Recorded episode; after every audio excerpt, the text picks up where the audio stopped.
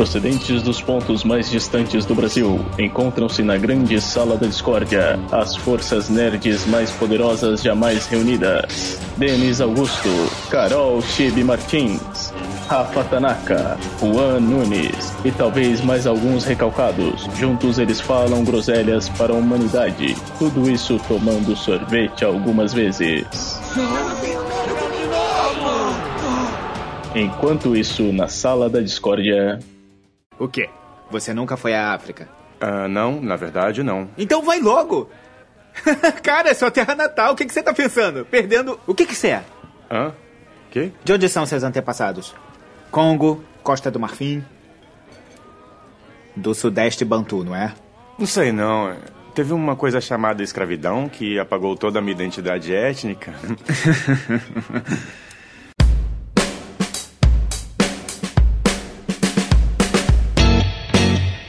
E aí galera, sejam muito bem-vindos a mais este Sala da Discordia Podcasteria e Gelateria. Aqui é o Denis do Analisador e eu aprendi que Atlanta é muito mais que a cidade dos Jogos Olímpicos de 96. E aí galera, aqui quem fala é Web Júnior, faço parte do site da Sociedade Jedi, também escrevo de vez em quando esporadicamente para o Papo de Homem e estamos aí para mais uma discórdia coletiva. Salve, salve galera, aqui é o Mamute, eu sou rapper, MC de hip hop, também apresentador e compositor do canal Mac Rue, faço alguns raps sobre games e cultura nerd e bom humor em geral. Tamo junto. Aqui é a Tibi e eu acho que eu sou muito branca para discutir esse assunto. Aqui é o Juan e Community foi onde lançou o Danny Glover. Aqui é o Rafa e será que o Donald Glover é o Childish Gambino? Cara, eu suspeito muito, mas eu acho que não. Eu acho que ele é que nem o vocalista do Foo Fighters que parece com o baterista do Nirvana. Total, velho. Os caras é cara de um focinho do outro, mas não são a mesma pessoa porque eu vi os dois em foto.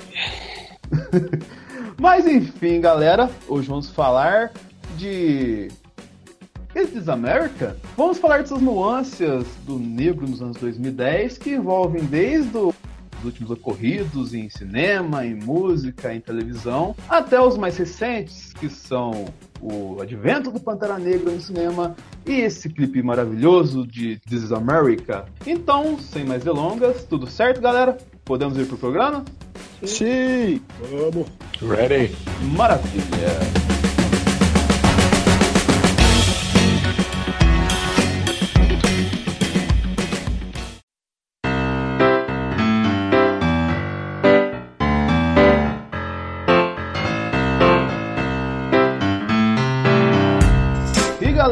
Chegando ao nosso bloco de histórias, hoje ele vai ter um tom um pouquinho mais sério em relação aos últimos blocos, entendeu? Que a gente fez nos últimos programas. Pois a gente vai falar de nuances que vamos trabalhar nesse tema mais delicado que foi o, os últimos ocorridos, que nem eu citei na abertura, do This is America, do Pantera Negra, de todo o lance que está acontecendo nos últimos anos aqui. E para isso, eu gostaria de ouvir primeiramente o Mamute sobre que ele também, logicamente, viu o clipe, entende muito, ele vive muito literalmente essa questão da, da música, do rap, do hip hop, assim, muito de perto, assim.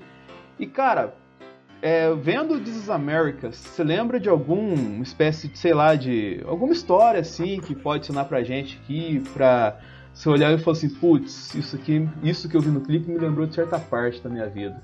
Cara, acho que nem só em questão da minha vida em si, mas o clipe ele chegou num ponto em que a gente tá num momento delicado da história e dessa discussão do racismo institucional ou não no Brasil também, né? E muitas partes em que mostram tipo que ele mata as pessoas, que as pessoas morrem e as pessoas já arrastam o corpo para fora do quadro, é, remetem também muito à parte da, da Marielle, do ocorrido com a Marielle agora no começo do ano, é, do Amarildo, da Cláudia, e são coisas que não dá para tipo não associar com esse clipe também nesses momentos em que as pessoas vão desaparecendo, elas morrem, os corpos são arrastados e tipo não aconteceu nada aqui. Vamos para a próxima cena. Sim. É uma parada bem punk, assim, que nem a gente falou, às vezes parece que é distante, mas tá acontecendo no quintal da gente, né, cara? A gente tem que ficar esperto pra, pra situar isso aí. E além disso, vamos por algum trecho específico, assim, que você viu, assim, na sua experiência musical, agora falando musicalmente falando, assim, que você se identificou, assim, no, de uma pegada que ele teve, do estilo que ele usou ali? Cara, musicalmente falando, ele retrata bem também a cena que o próprio hip hop ele passa, em que muitas vezes as sonoridades novas, os artistas novos, eles meio que não hesitam em querer matar o que é antigo, tá ligado? Então, tipo, ele mostra ele matando lá o tiozinho com o violão, ele mata também o pessoal do coral gospel. Eu, eu interpretei aquilo de primeira, assim, quando eu vi o clipe, como isso, tipo, eu tô chegando agora, dane-se quem veio antes, tá ligado? Uma sobreposição do novo pelo velho, pelo antigo, pela raiz. E isso também, tipo, me pegou bastante porque, embora eu não seja tão velho, eu já tô aí, tipo, há uns 12 anos na caminhada e eu vejo, venho vendo isso acontecendo é, gradualmente. Foi assim com o Dirt Salt, com o Crank, agora com o Trap é, é, bastante latente isso dentro do hip hop. Sim, sim. A gente vai falar daqui um pouquinho dessa timeline dos últimos ocorridos também na música. Vamos colocar assim no, no, seu ciclo social, assim, da galera que faz o som com você e tal, assim. Como foi essa recepção, assim? Qual, qual foi o debate que vocês tiveram, assim, inicial? Cara, tipo, a galera meio que pirou, né, nesse clipe, não só pela questão musical, porque se você pegar a letra em si, tipo, não é uma coisa inovadora e mais musicalmente falando assim, na questão da produção musical e na produção do vídeo em si, no simbolismo do próprio vídeo, né, que é uma, uma parada muito forte do, do, do Gambino, né, por conta de toda a história dele no cinema, tipo, nas séries, né, na produção de vídeo. O pessoal pirou muito porque é uma parada que voltou a ter esse tom de protesto e também chegou em muita gente que isso nunca deixou de acontecer no hip hop, né? Músicas de protesto com esse tom mais sarcástico ou crítico. O problema é que a única música que chegava no mainstream, chegava para todo mundo em, em, escala global, era aquela música que era mais para dançar mesmo. Uhum, até, você falou isso aí, foi um ponto interessante. A gente vai ser aprofundado aqui um pouquinho. Foi, eu vou colocar link na postagem aqui para vocês. Eles falavam assim que parece que nos últimos anos o que vinha fazendo efetivamente sucesso nesse cenário assim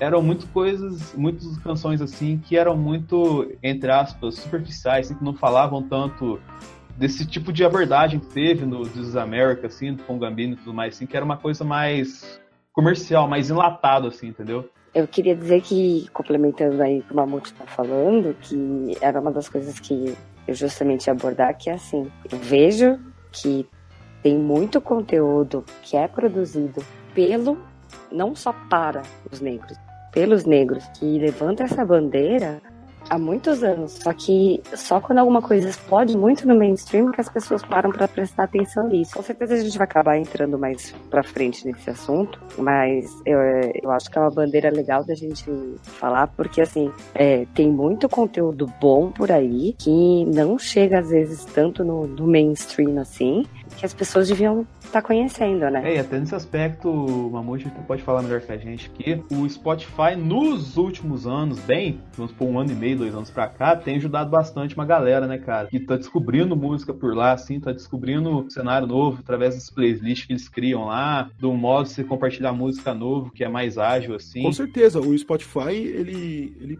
tem tido essa questão da, da, da descoberta de novos artistas por conta das playlists e também tem tido a questão, tipo, o um impacto até financeiro na vida de vários artistas que não tem tanto acesso, não tem tanto conhecimento do público geral, porque a partir do momento que a sua música é executada no meio das outras mais famosas, você também, tipo, ganha por aquele acesso, né? Sim, que acaba que meio que, entre aspas, entrando na surdina na playlist do, de um cara famoso, assim, e você acaba conseguindo um destaque. Isso é bem legal da plataforma. Vamos ver até quando que eles vão continuar assim, ou se eles vão meter um, uma limitação de alcance, que nem as outras plataformas também sempre fazem. É, infelizmente tem esse aspecto também, tem esse viés. A gente que tá tentando aqui colocar esse podcast no Spotify entende muito bem disso, entendeu? mas, mas agora Vebs, além, logicamente, de ser um Mandaloriano de coração, de de ser, tem todos os lances com a Sociedade Jedi. Você já viu o Solo, não viu? Já, já assisti Han Solo na cabine de imprensa semana passada. E, mas além disso, você também é um professor universitário, né? Você dá aula. De que especificamente você dá aula? Eu dou aula de cinema, mas assim, a única área que eu não tenho muito domínio é áudio e direção de arte. O resto, história, linguagem, direção de fotografia, direção geral, produção, essas coisas, onde me jogarem eu me viro. Eu lembro que eu rachei o bico na Comic Con, o Vebs, num, num painel lá, falando assim: Galera, eu sou. Eu dou aula de cinema, apesar de gostar de Star Wars. Apesar de não fazer muito sentido, mas eu gosto de Star Wars, entendeu? Não é porque eu dou de cinema que eu não vou gostar de Star Wars. Assim. É. Acho que tem que ser tudo cabeçudo e tal, assim. Não é bem assim as coisas. É, na, na verdade tem um problema muito grande, assim. É, o fã de Star Wars ele tem um problema de achar que todos os filmes são feitos para ele. Não é. Star Wars é feito para todo mundo, né? Então é bom sempre preparar o povo. Alguém acha aqui que os filmes foram feitos para você? Não, então, é verdade, não foi. Foi feito para todo mundo. Então pode ser que você se desagrade, porque o filme ele não tem o viés de ficar agradando um nicho, ele tem que abraçar o máximo número de pessoas possíveis. E, e Star Wars, infelizmente, ultimamente está num nicho de, de, ódio, né? Galera é meio. O, o, vamos ser sinceros, o meio nerd é o meio real.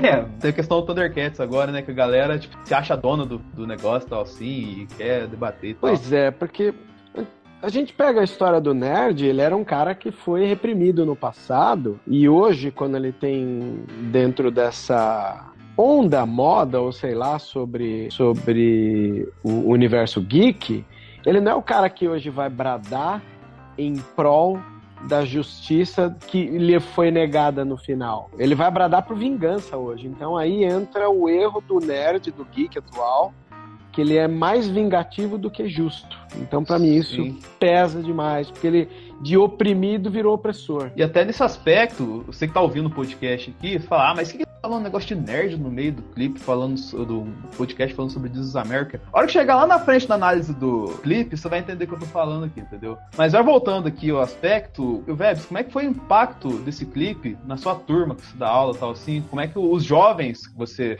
tá ensinando cinema assim, tipo, tiveram reação? Qual foi o debate mais empático? Eu vou dizer que eu sou fã do Childish Gambino, que é aquele alter ego dele, um tempinho já. E eu, eu gosto muito dessa maneira como a música negra tem dominado. Como eu posso dizer? Tem dominado desde o gueto até o, o principal. O R&B hoje em dia continua sendo a música principal das Grammys né, do, do, dos Oscars, às vezes, sempre tem alguma musiquinha de R&B lá, né? Eu lembro que a primeira vez que eu vi o R&B voltando a ter o seu espaço, se a gente ignorar a presença de Michael Jackson, que nunca deixou de, de ser um grande sucesso, foi quando a Lauryn Hill ganhou, né, aquela quantidade de Grammy com o Miss Education. Sim. Eu, eu me tornei um. Eu já era meio fã, porque praticamente eu cresci ouvindo hardcore de Nova York, que é um paralelo ali com, com hip hop, né? E eu aprendi a gostar de um grupo que eu gostava muito chama Onyx. E aprendi a gostar muito deles até num, num álbum que era uma união de bandas de metal, rock, punk, hardcore, com as bandas de, de rap. Então tinha Booyah com Fate No More, tinha Onyx com Biohazard, né? Ali eu aprendi a ter um puta preço pelo hip hop com Bone Thugs Harmony, né? Entre outros grupos de. E, e Farside, por exemplo, que é aquele que o, o Spike Jones gravou aquele clipe ao contrário, Drop. Né?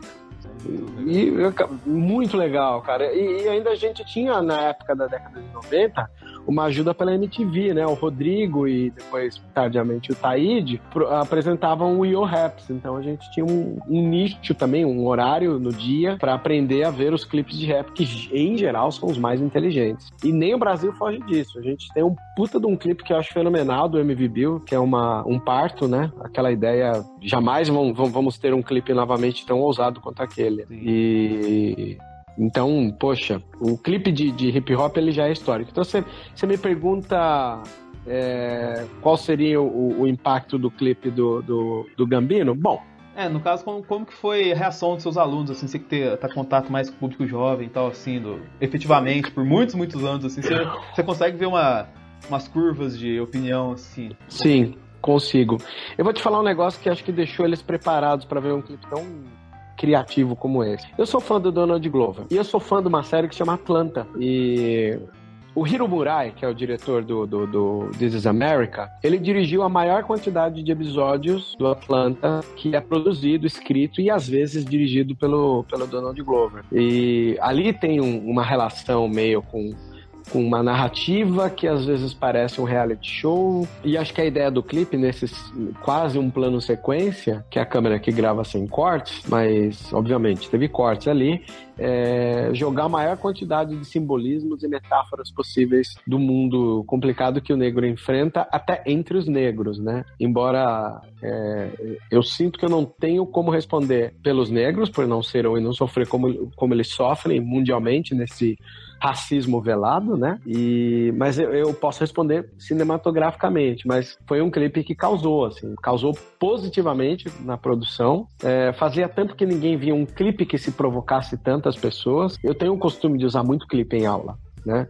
É, ele virou uma peça também para utilizar. A última vez que eu vi um clipe mexendo com a turma, assim, de uns 5 anos para cá, foi um clipe que chama Come Near Me, do, do Massive Attack. É sobre um cara que se aproxima da mulher e a mulher recua um passo. E eles vão fazendo isso do cara aí, a mulher recuar de costas, né, para pro mundo e olhando para ele e, e, vão andando até o mar, cara. É um puta clipe genial, né, do, do, do Massive Attack. E é um clipe que decorrente vai, vamos pensar, de dois anos para cá, é, o machismo está em alta por causa de alguns políticos bizarros por aí. E quando você vê um clipe que volta a causar com a questão negra, óbvio, né? A gente tem como falar e esmiuçar o significado dele cinematográfico e também o, o significado social. Então já, já deu pra galera entender aqui que o clipe ele movimentou tanto no aspecto musical muito, quanto no aspecto cinematográfico bastante a galera. Isso só falando pra gente ter um embasamento aqui da riqueza que foi é, o This is America, tudo que envolveu a produção do clipe assim.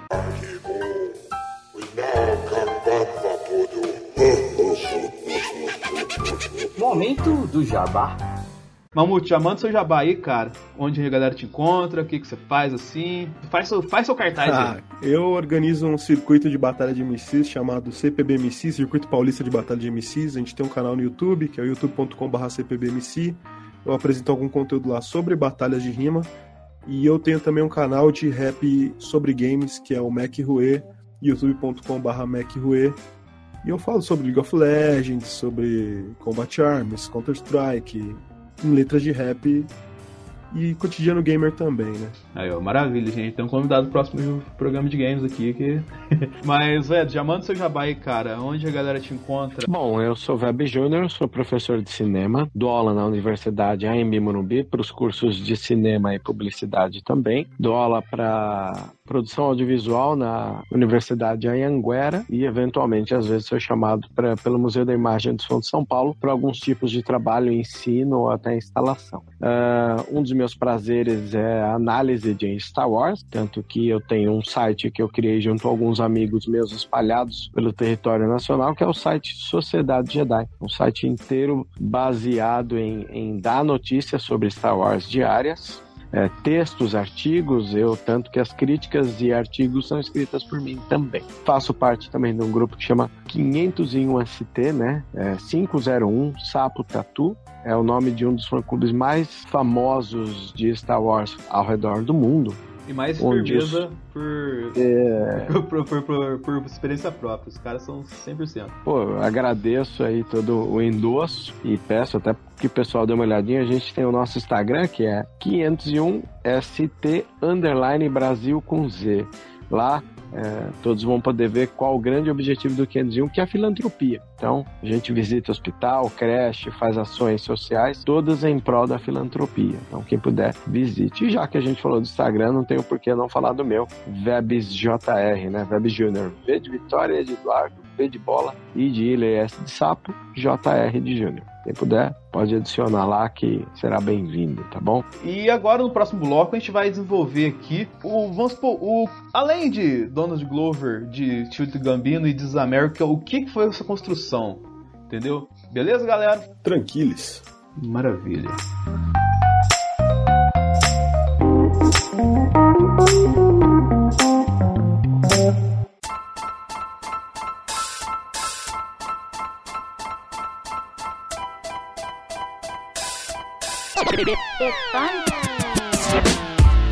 Então, galera, vamos a falar agora efetivamente de todas as nuances que está acontecendo no mundo da cultura pop, assim, em geral, desde a parte cinematográfica até na parte musical, efetivamente. E para começar aqui, vamos falar um pouquinho dessa parte musical, porque eu, eu particularmente não sou um cara muito. Não tenho muito basamento para falar dessa questão de rap, hip hop, assim, por isso que a colaboração do Mamute aqui vai ser muito decisiva. Então, é, tipo assim, pra gente começar a desenhar esse cenário de como que tá sendo essa construção, que não, vamos colocar que teoricamente esse clipe não surgiu do nada, que tem um background assim. Ô Mamute, dá pra gente um cenário de como foi nos últimos cinco anos, assim, a galera que surgiu nova, algum marco, assim, que alguma música, alguma obra em específico, assim, que tenha surgido, assim? Cara, é, falando assim, de modo global, eu acho que uma coisa que marca muito essa questão desse background para chegar no, no, nesse último clipe do Gambino é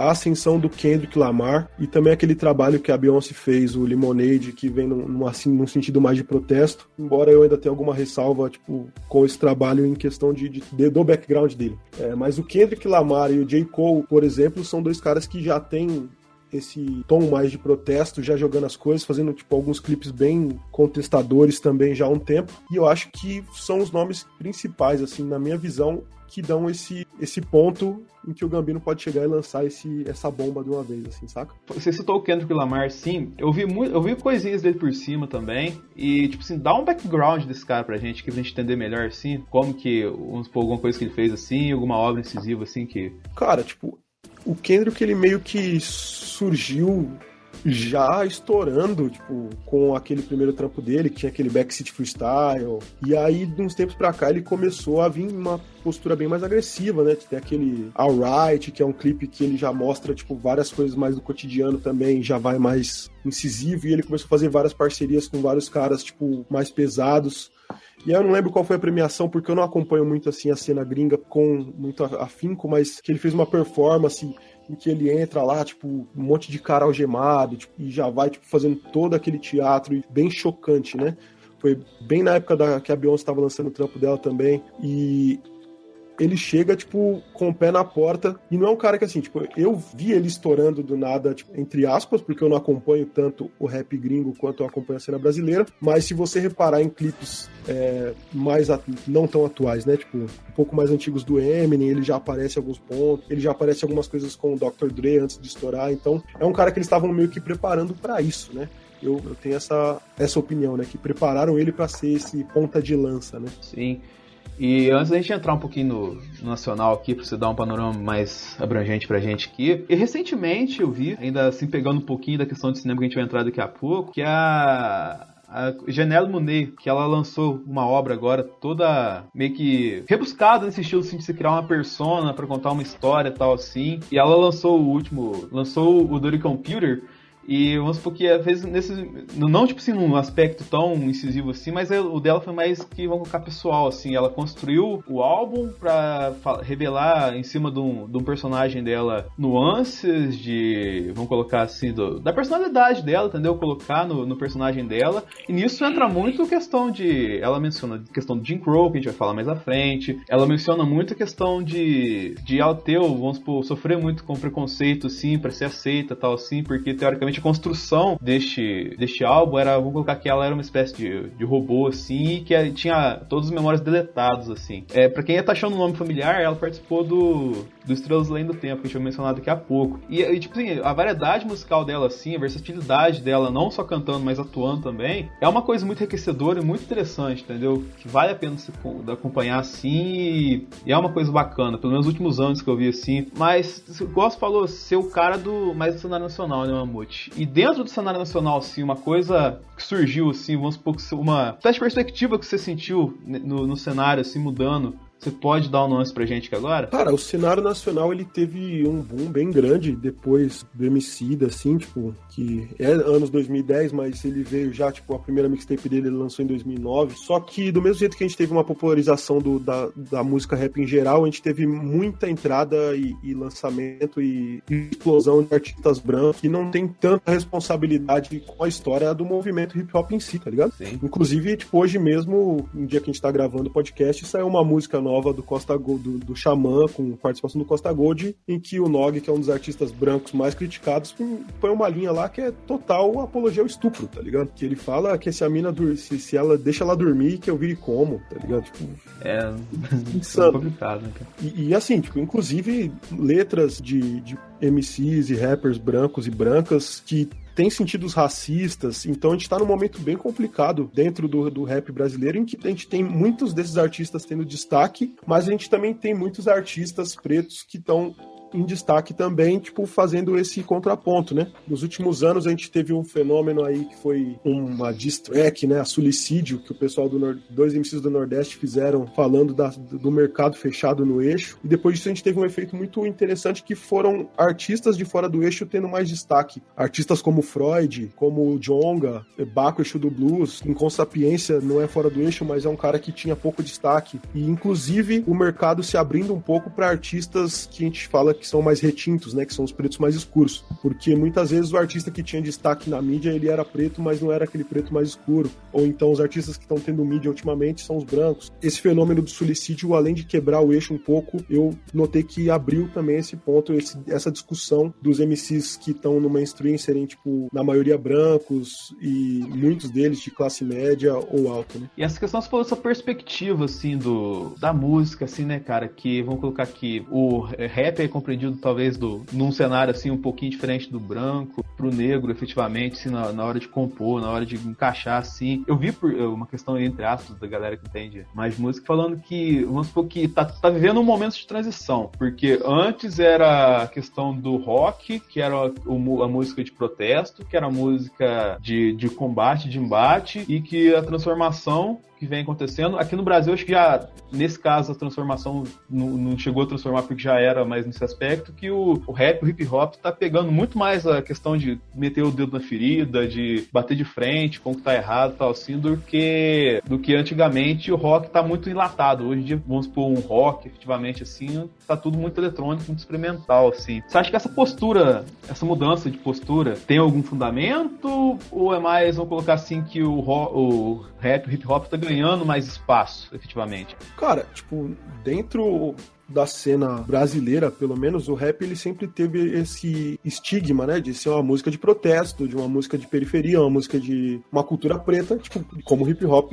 é, né, tipo, ele nasceu uma cultura preta e latina, né? O e assim, é, ele ter mais destaque nesse ponto de protesto hoje em dia é só porque o movimento tá ganhando mais espaço, porque isso sempre aconteceu, né? A gente sempre falou disso, só que antes era uma coisa que assim, a gente falava sobre racismo, só que a gente só falava com preto. Sim. Hoje a gente fala sobre racismo, só que tem branco ouvindo e aí gera discussão, tá ligado? Já, já a gente vai entrar nesse pontinho do Strangers Compton do filme, mas o Vebs tem um apontamento também, né? É, a gente para pra lembrar em outros clipes históricos do Run DMC mesmo, a gente já vê que a, a veia do, do, do do protesto, ela sempre existiu. Eu queria entender aonde existe um erro na curva, onde o rap descompromissa, o hip hop cantado por negros mesmo. Eu vou pedir até pro Mamute ver se ele consegue lembrar onde existe esse, esse erro de. Talvez a gente até vá lembrar por motivos recentes do Kanye West, mas aonde foi que, que, que o, o hip hop, o, o rapper negro, deu esse, essa, essa curva errada aí? Em abandonar o protesto? Cara, na real, o, o rap, ele, na história assim do rap nos, na criação, né, estadunidense, o rap ele desandou quando a indústria criou o rap em si, né? Porque o, o, hip hop era uma coisa só, tipo, o MC não era uma estrela, né? Era o DJ. Quando a indústria chegou e falou: "Não, agora existe o rapper, o rapper é o que a gente vai vender", a gente tem essa, esse começo de desvio, né? Porque daí a gente tem aquela primeira lá do, da Sugar Hill Gang, que é o MC's Delight, se não me engano, é, que o cara, tipo, ele catou várias rimas que ele já ouvia, gravou, tipo, e, e, a partir daí começaram a surgir rappers que iam fazer música só para ganhar dinheiro. Do mesmo jeito que a gente teve rappers que puxaram mais pro lado do protesto, porque no começo o rap, o hip hop era uma coisa mais de exaltação de festa, né? Quando a gente começou com aquela The Message, é que veio uma veia mais de protesto, e aí depois pô, Public Enemy, Run DMC também com algumas, algumas coisas. Lá ele sempre teve essa dualidade, o, o, quem quer ganhar dinheiro e quem vai tipo protestar, mas também ganhar dinheiro. O que muda bastante daqui é que quando chegou aqui, teve um boom tão grande essa questão do protesto que o rap no Brasil ele ficou estigmatizado sobre assim, é uma música só de protesto, só de protesto, só de protesto. Tanto que MCs que começaram a fazer música no, na década de 80, como MC Jack, por exemplo, eles acabaram desaparecendo no começo dos anos 90, porque quando Racionais estourou, Racionais, DMN, Taíde, com aquela música de protesto, aquela veia de protesto muito forte, o MC Jack ainda tava na vibe de fazer, tipo, o rap da banana, tá ligado? E aí ele acabou sendo engolido pelo mercado que, que predominou por aqui. É, aqui no Brasil, a gente teve um problema mais quando chegou a internet, né? Porque o rap ele tava muito na rua, tudo que se falava era cobrado, tá ligado? Hoje em dia, na internet, é dificilmente as coisas acontecem, essa cobrança total, assim. Eu acho que uma das coisas que a gente sempre esquece, porque hoje em dia a gente está muito acostumado, é que hoje a gente tem muito mais acesso à informação do que antes a gente tinha, né? Então, eu tenho certeza que hoje, não só o Spotify, mas a, as comunidades, as redes sociais, várias outras coisas aumentam essa visibilidade que antes a gente não conseguia enxergar. Não só para descobrir coisas novas, mas para ver todas essas polêmicas que acontecem ao, ao longo do mundo, né? O problema só que eu acho que daí, com certeza, é, o Mamute pode ajudar nessa questão é que às vezes tem muita coisa que é divulgada aí na, na mídia e nas redes sociais que acabam mais prejudicando o cenário do que ajudando o cenário. Não, então, com certeza. É, a gente tem até a questão que, tipo, nos anos 90, enquanto o rap era, tipo, criminalizado, era música de marginal, muitas vezes você tinha, tipo, no mesmo fim de semana, tipo, cinco eventos em que rolava arrecadação de agasalho, eventos que arrecadavam comida, evento de Dia das Crianças, só que aí no, no mesmo fim de semana acontecia um evento em que tinha uma troca de tiro. O que, que a mídia sempre noticiava? E a mesma coisa acontece aqui agora, né, na questão da internet. Tipo, hoje mesmo, da discussão que eu falei lá da rima infeliz do amigo, o, muita gente se fala da, da rima infeliz, mas pouca gente fala do que tá saindo de bom. E aí você acaba usando essa mídia de uma forma que você só divulga o que não tá rolando e deixa quem tá fazendo a coisa certa meio que sem mídia, tipo, também é tão prejudicial quanto, saca? E aí acaba fechando, né? Porque só quem tá no, no meio, só quem conhece o cenário, sabe a verdade do que acontece. E, e essas informações não são é, é mais difícil de espalhar, né? É, e tem a questão de que, assim, só quem tá no cenário sabe o que tem de bom, mas todo mundo que tá fora sabe o que tá tendo de ruim. Isso é uma coisa que a gente ainda não aprendeu a lidar com a comunicação de hoje em dia. Exatamente. As pessoas têm que começar a abrir um pouco mais a mente para ir. E puxando isso, hoje mesmo a Unicamp anunciou que o álbum Sobrevivendo no Inferno do Racionais entrou como leitura obrigatória para o vestibular de 2020. Um álbum que tem canções como Capítulo 4, Versículo 3, Diário de um Detento, Fórmula Mágica da Paz, algo que retrata bem essa década de 90, onde o rap era extremamente marginalizado e era visto como música de bandido, por conta dessa visão que foi relatada aí pelos nossos companheiros de bancada aqui. Poxa, eu fico feliz de saber isso sem querer entrar em qualquer tipo de partidarismo ou, ou, linhas ideológicas. Eu lembro de Eduardo Suplicy falando numa das sessões um trecho, né, do Diário de um Detento, né? Então foi muito legal quando ele deu a voz a um trecho de uma música de hip hop, de rap nacional e citar justamente essa e de certa maneira a gente sabe o quanto isso vale a pena. E além disso, outro capítulo que eu acho essencial dentro do audiovisual foi um dos programas mais clássicos da TV Cultura que chama Ensaio, se eu não me engano. Ele é um programa de música misturado com uma entrevista onde você nunca ouve ou vê o entrevistador, mas sempre a resposta do músico. E eles fizeram uma vez um com Racionais, eu lembro até hoje do do Mano Brown respondendo é, algumas perguntas que a gente não ouvia, mas ele ouvia, assim. Então, se não me engano, foi na época do lançamento do Nada Como um Dia Após Não, eu só ia complementar mesmo que essa questão do rap, que o pessoal até falou do preconceito também, é, era mais porque teve a evolução também, né? Então a gente acabava recebendo muito, muitas coisas do hip hop que falava de ostentação, não falava sobre o que era viver, né? Ah, no meio de vida deles. Por exemplo, a gente recebeu muita coisa do 50 Cent, que era mais ostentar o dinheiro, dinheiro, né? O carrão, as mulheres. Era pouca coisa que você recebia. Você tinha que ir a fundo para pesquisar bom hip hop que valia a pena ouvir, né? Então foi muito difícil absorver. Eu acho que uh, os streamings hoje tornaram a possibilidade de hip hop ser feito com mais sangue, né? Ser feito com mais voz, né? E, até em cima disso, a gente já pode até pular pro, pro aspecto cinematográfico, que eu acho que aqui ainda vai ter muito debate, mas vamos colocar que eu acho que esse movimento, sim, começou ali no, desses últimos anos, assim, aqui naquele pedacinho de, de Beatles of the Nation, Strange of Compton, né? Cara, o cinema negro na verdade, ele sempre foi resistente também, né? A gente pode lembrar na década de 70, na época dos Grindhouse, quer dizer, a gente tem como base aqui o Tarantino gosta de lembrar dos Grindhouse, mas ele também homenageou o cinema negro com o Jack Brown, que para mim é a melhor obra do Tarantino em cinema. Pena que não é um roteiro original, é um filme de roteiro adaptado, eu acho. Eu gosto muito de pensar é, o quanto o cinema negro ele tem alguns pontos muito interessantes quando a gente lembra da, do Black Exploitation, né? Mas aí na década de 80 a gente vai ver, na virada de 80 para 90, um gênio do cinema. É, vamos ainda em, 60, em, em 70, tem o Melvin Van Peebles, né? Que é o pai do Mario Van Peebles, né? Ele fez um dos filmes que chama Sweetback, que é sobre a cultura negra e tal. E o filho dele, o Mario Van Peebles, que fez o papel do Malcolm X no filme Ali, dirigido pelo Michael Mann e atuado pelo, pelo Will Smith, ele tem um potencial muito grande, porque o, o filho, Mario Van Peebles, fez um filme que chama Retorno a Switchback. Ele é um filme que vai recontar a história do Melvin arrecadando dinheiro para fazer filme, porque ninguém da indústria de Hollywood queria dar dinheiro para ele fazer filme. Então você vai ver vários problemas de êxodo é, cinematográfico e até ideológicas no, na história do cinema. Então os negros só conseguiram fazer o seu cinema hipotecando casa, vendendo carro, né? E os filmes saíam a força, mas saíam. A gente vai ter o primeiro, assim, cinema é, significativo negro americano com Spike Lee, né? O primeiro filme que ele causou ali de uma maneira bem positiva foi Faça a Coisa Certa, né? Antes dele ser o famoso diretor de clipes do Michael Jackson, ele, ele já era um diretor de renome do cinema negro, assim. Aproveitando até que Mamute falou que lembra do cinema negro, do, do, da música de hip hop nacional, eu gosto também de lembrar do cinema negro nacional. Nós temos aí dois diretores negros que eu sou muito fã, que é o Jefferson D e é o André Novaes de Brasília, que fez o, um filminho até que famosinho, né? É, ela volta na quinta.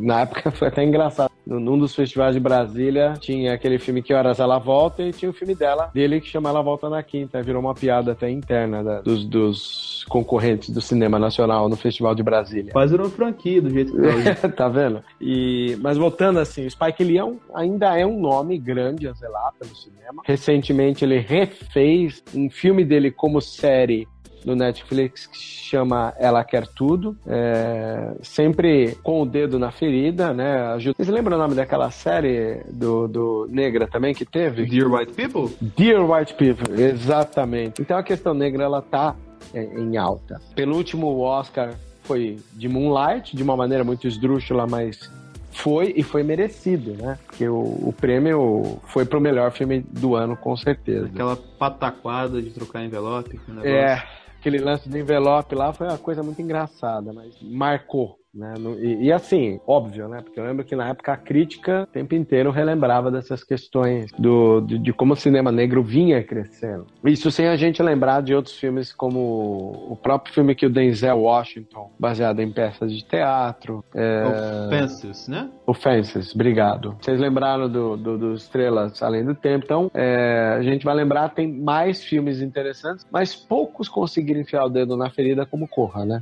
Que inclusive a música música Red Bone do, do Shield Gambino faz parte da trilha sonora também. Sim, exatamente. É até a gente chegar na, na parte do, de análise do clipe, tem muita coisinha ali do, do This is America que é, vamos supor, referencial ao cor, né, cara? Que tipo um detalhezinho aqui, outro ali, uma voz que fala um pouquinho mais rápido assim. Recentemente também a gente teve questão do Trade Out Compton, que é a história do NWA. O Mamute, esse esse, essa história que é contada no filme, da origem, do selo e tudo mais, tal assim, o, no, na história, assim, essa parte muito importante, muito impactante dessa época do hip hop, teve até a questão lá do ser preso em Detroit, toda aquela questão, assim. É, fala um pouquinho pra gente desse impacto. Cara, tipo, é, esse estouro né, da, da, das brigas de gangue no começo dos anos 90 foi o que meio que deu uma ignição forte pro gangsta rap, né? Sim. Que foi uma, uma coisa que marcou a questão até desse rap de protesto, né? Tipo, que nem conta a história do filme, do NWA. É, porque antes tinha muita coisa de festa, tipo,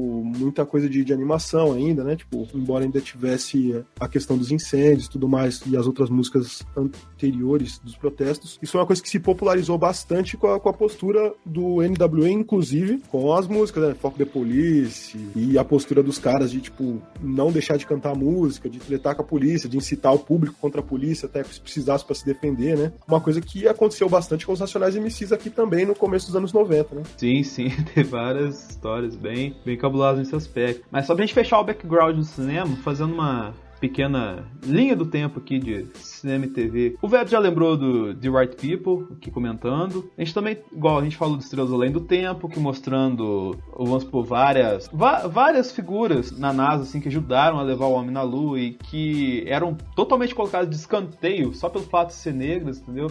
Mas elas tinham a mesma capacidade. Elas vamos fazer segregação da segregação. Segregavam as mulheres para fazer cálculos e códigos e segregavam as negras para fazer só cálculos, entendeu? Então era, era uma coisa muito, sei lá, ferrenha, assim. O Velho já lembrou a questão do Fences, que é o filme do Denzel, que questão que até deu Oscar pra Viola Davis e colocando toda essa questão de. da questão do teatral, assim, e colocando de uma maneira até, até bem feita, assim, essa questão do do negro nessa fase. Aí a gente tem o lançamento de Atlanta, que vai ser uma menção rápida a gente falar mais à frente na hora que for falar do, do próprio Donald Glover. E, e, com isso concluiu no Oscar de 2017 para Viola e para uma Rechala no pelo Moonlight, né? Apesar que, Vebs, uma opinião sua rápida, cara. Você achou que o Oscar pra ele, por aquele pedacinho tão curto, foi válido, cara? Cara, eu acho que no ano que eu vi que eles haviam tentado premiar o La La Land, acho que foi La La Land que tinha sido premiado e tiraram, né?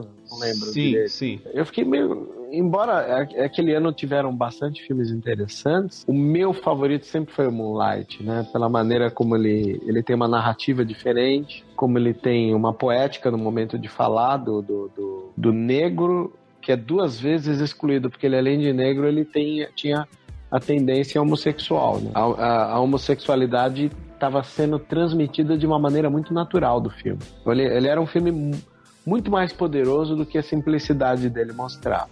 Agora, eu não vejo nenhum tipo de diminuição. Embora todo aquele rebosteio com o negócio dos envelopes, ninguém quis descreditar o filme na, na imprensa brasileira, pelo menos. Isso eu posso garantir. Mas, é, além disso, cara, essa questão desse, dessa edição do Oscar, ela teve um impacto direto, por quê? Porque ela foi depois da edição do Oscar So White e foi depois da inserção de vários novos membros na academia para inserir, para adicionar pros veinhos da academia, né? Aí que começou a se valorizar efetivamente, começar os primeiros passos, que a gente ainda não chegou lá, de uma reformulação da academia, de uma valorização cultural muito maior, sim. Não, eu queria dizer que, como eu sempre gosto de puxar né, essa parte cinematográfica antiga, é... eu acho que o primeiro filme que eu lembro, assim, que pra mim mostrou um pouco de. Bem que quando você é criança você não entende muito das coisas. Meu, pra mim o que marcou, o primeiro, o Príncipe em Nova York. É filme excelente, cara.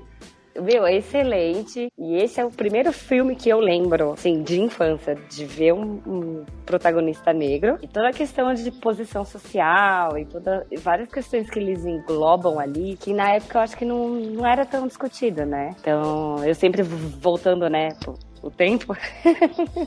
Acho que, que tem muita coisa que às vezes é, tem muitos filmes que são polêmicos, que são sérios, que, que, que, trazem uma discussão interessante, mas a gente também consegue ver os detalhes em, em comédias e as críticas sociais sutis em alguns outros gêneros. Muitas vezes a gente se empolga tanto com a diversão que a gente não para pra pensar na crítica social que aquele filme tá, tá passando, né? Eu achei muito legal. Vou apontar dois filmes interessantes de gêneros diferentes que falam sobre o racismo que me chama a atenção. Você falou do Príncipe de Nova York, que é John Landis, se eu não me engano. E o John Landis tem um outro filme importantíssimo também, chama Trocando as Bolas. Quem lembra? O Dan Aykroyd era o... Ed Murphy? Isso. O Ed Murphy, ele era o mendigo. Esse filme é muito bom também, cara. Aí eles invertem é, do É outro filme maravilhoso, assim. ainda no, no Príncipe em Nova York, o Landis ele era tão gênio no roteiro que ele conseguia contar problemas da sociedade de uma maneira muito sutil. Eu lembro até hoje que tinha uma, uma sequência que tinha o James Earl Jones, né, a famosa voz do Darth Vader, é, na mesa. Era uma mesa de banquete comprida, assim. E aí ficava a mulher e o James Earl Jones lá na ponta falando com o filho, apertando um botão na mesa, que era um, um interfone, assim. Aí o, o Ed Murphy com aquele é, servo dele apertava, pai, eu preciso falar com você. Aí ele do outro lado apertava o botão, pode não, filho, pode falar. Assim, pai, eu preciso crescer, preciso ir embora daqui, não posso ficar embaixo da sua asa. o que, que é, filho? Ele apertava. Aí o, o filho, pai, eu, eu preciso sair daqui, eu, eu, não, eu preciso crescer. Aí o pai falava, o que, que você quer dizer com isso? Aí o Ed Murphy se cansou daquilo, aí ele levanta, tipo, deixa de eu apertar esse botão, deixa eu lá falar pessoalmente com ele, né? Aí na hora que ele levantou pra falar, o pai virava pra mim, ele está vindo, ele está vindo, sabe? Uma coisa do tipo, a modernidade é, naquele filme que nem era celular, já mostrava como as pessoas poderiam ficar distantes por causa da tecnologia também. Então, já tinha ali uma visão muito é, futurística de coisas que poderiam vir a acontecer. E por último, o último filme que eu gosto de lembrar também, que não tinha nenhuma obrigação de falar sobre a questão racial e consegue falar é Terra dos Mortos, do George Romero, que é um filme de zumbi, onde nesse filme ele vai mostrar como os zumbis começam a se organizar como uma sociedade. Porque é interessante imaginar paralelismo que o zumbi tem, né? Esse filme ele já é uma coisa maravilhosa porque ele mostrava que as pessoas para exterminar zumbi eles soltavam fogos de artifício. Os zumbis olhavam para cima aqueles fogos e o pessoal passava embaixo metralhando, matando todo mundo. E o primeiro zumbi a entender isso e tentar fazer os zumbis que estavam andando entender que era uma armadilha era o zumbi negro. Então, você tinha uma questão social muito grande nos filmes de zumbis também. É, então já que a gente tá na de lembrar filmes antigos, tem um que a gente esqueceu de citar aqui, que é o Boys in the Hood, né? Donos da Rua, na tradução do Brasil aqui. É. Sim.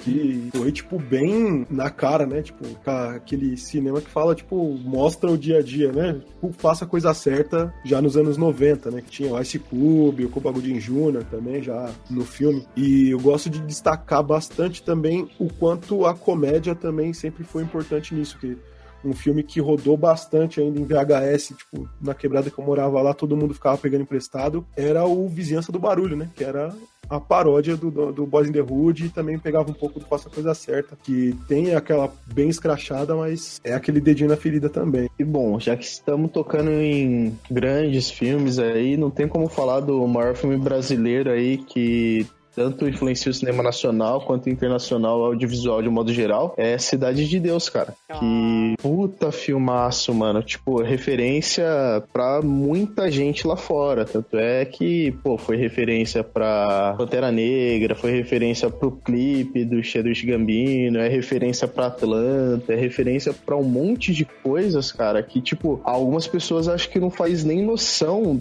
da grandiosidade que é esse filme. E eu me sinto no dever dever de citar alguma coisa das terras tupiniquins. Cidade de Deus, nesse aspecto, é importantíssimo. Igual você falou, ele é uma referência internacional, ele não é só uma referência nacional de filme bem feito, tal, assim, de uma coisa que a gente às vezes sente falta, assim, de, de colocar uma opinião no filme, de colocar uma cara, uma identidade, Brasil efetivamente nos filmes, porque os últimos filmes que saem assim, é tudo muito. Eu vou falar aqui, é tudo muito Globo Filmes, entendeu? Então é, vamos colocar aqui, tem um destaque assim, é difícil achar um filme que, que vai lá fundo, que, que coloca uma, uma perspectiva assim, que não faz só comédia para você ver um filme do Leandro Hassum, por exemplo. Nesse aspecto, Cidade de Deus é importantíssimo. Eu até assisti na semana passada novamente, cara. Pô, legal vocês comentarem. É... Tem um filme que eu vou assumir a dificuldade de se assimilar a mensagem que ele passa, mas ele é um filme que eu considero ficção científica, brasileiro e racial. Ele já começa com o pé na porta pelo nome do filme branco sai, preto fica. Quem já viu esse filme sabe o potencial dele. É dirigido pelo Adirley Queiroz, é um, é um diretor de Ceilândia, uma região ali grudada com a Brasília, né? E o filme é bem, mas bem dedo na ferida, assim. Ele tava no Netflix, não sei se ainda tá, provavelmente deve ter tirado, porque é um filme de uma narrativa muito difícil, fragmentada, e eu considero aquilo uma ficção científica com a questão racial no país. Quem puder, veja esse filme que é uma, é uma pérola sobre questões raciais. É, eu, eu acho que dois filmes que eu lembro muito que envolvem é o Hurricane, né? do Denzel Washington, que ele, que ele é o boxeador, né? Que ele vai preso lá. E também tem o, o Amistad, não sei se você conhece, que é a história do escravo, que ele uh, presencia um crime, né? Bem 1800, ele não sabe falar a língua, né? Do, uh, o inglês. Então ele aprende o filme inteiro para poder se defender no poder se defender no, no, tribunal. A gente vai se empolgando, lembrando das coisas antigas, já que a gente começou a falar quando o Vebs falou do filme do Branco Sai Preto Fica, eu lembrei também de um filme que chama Como uma Onda no Ar. Conta a história da Rádio Favela, que é bem interessante também. É coisa nossa, Tupiniquim. E tem algumas coisas para lembrar também mais pra frente, quando a gente sair desse bloco nostalgia dos filmes dos anos 90. Mas é, é, até bom a gente chegar na nostalgia, porque só, só corrobora pro, pro, pros próximos três fatos que a gente vai colocar aqui. Que vão colocar aqui a hora que a gente chegar lá no, no Gambino e falar do Atlanta, que essa série tá saindo agora recentemente, que tá pegando todo mundo, entre aspas, de surpresa, que não conhecia o trabalho do Andy Glover. O Corra, que a gente já mencionou aqui, e que, cara, um trabalho incrível de tensão e toda uma metalinguagem excelente também. E mais recentemente, que, vamos colocar assim, que ganhou um destaque gigantesco, que a gente vai falar no próximo bloco, a questão do Pantera Negra, cara. E no próximo bloco a gente vai abordar esses detalhezinhos tudo certinho. Mas antes, se alguém quer fazer mais algum apontamento aqui sobre algum, de uma coisa que tinha, tinha faltado aqui e tal? Então, uh, acho que a única coisa que eu ia citar também é do, a gente, tá, dos heróis negros, é, questão da Milestone. Né, que a Milestone ela foi uma editora da DC criada só por roteiristas negros e ela foi a que apresentou Super Choque pra gente também, né, no começo dos anos 90. Né? Então foi uma coisa que trouxe bastante assim pro, pro, pro gênero, né? Ah, e até falando de super-heróis, então, tipo, pra deixar uma menção honrosa, vale ressaltar que Luke Cage na Netflix foi bem importante também, pelo ponto como eles retratam, né? Tipo, o herói dentro da comunidade negra, do jeito que ele interage com a comunidade, do jeito que ele interage com esses problemas, inclusive de racismo e tudo mais. E tem o The Get Down também da Netflix, que foi bastante promessa, principalmente pra gente que é do hip hop, e no final das contas acabou sendo um pouco broxante. Até só. Eu só pra... de assistir, mas até onde eu vi, muito bom. Você tocou o ponto interessante do Luke Cage. Vamos colocar aqui ele dentro do aspecto, assim, do adicionar uma coisa nesse universo da Marvel na Netflix, ele não teve grande destaque. Mas no mainstream, assim, quando saiu, assim, ele foi um ícone de representatividade muito grande. Eu lembro até de um vídeo de um cara no metrô de Nova York entrando com uma blusa tudo furada de tiro, assim, e falando, tipo, alto, assim, é, que eu não era representado, que eu não tinha um ícone, assim, pra, pra admirar tal, mas agora eu tenho o Luke Cage. O Luke Cage é meu herói e eu tô utilizando o uniforme dele. Foi, tipo, assim, um discurso bem bacana, assim, e isso foi viralizando na época, assim, e atingiu muita gente lá, entendeu? Mas aí tivemos este ano o Pantera Negra, e que é o assunto do nosso próximo bloco. Não só o filme do Pantera Negra, mas também quem é Ryan Coogler e tudo mais que envolveu esse filme, beleza?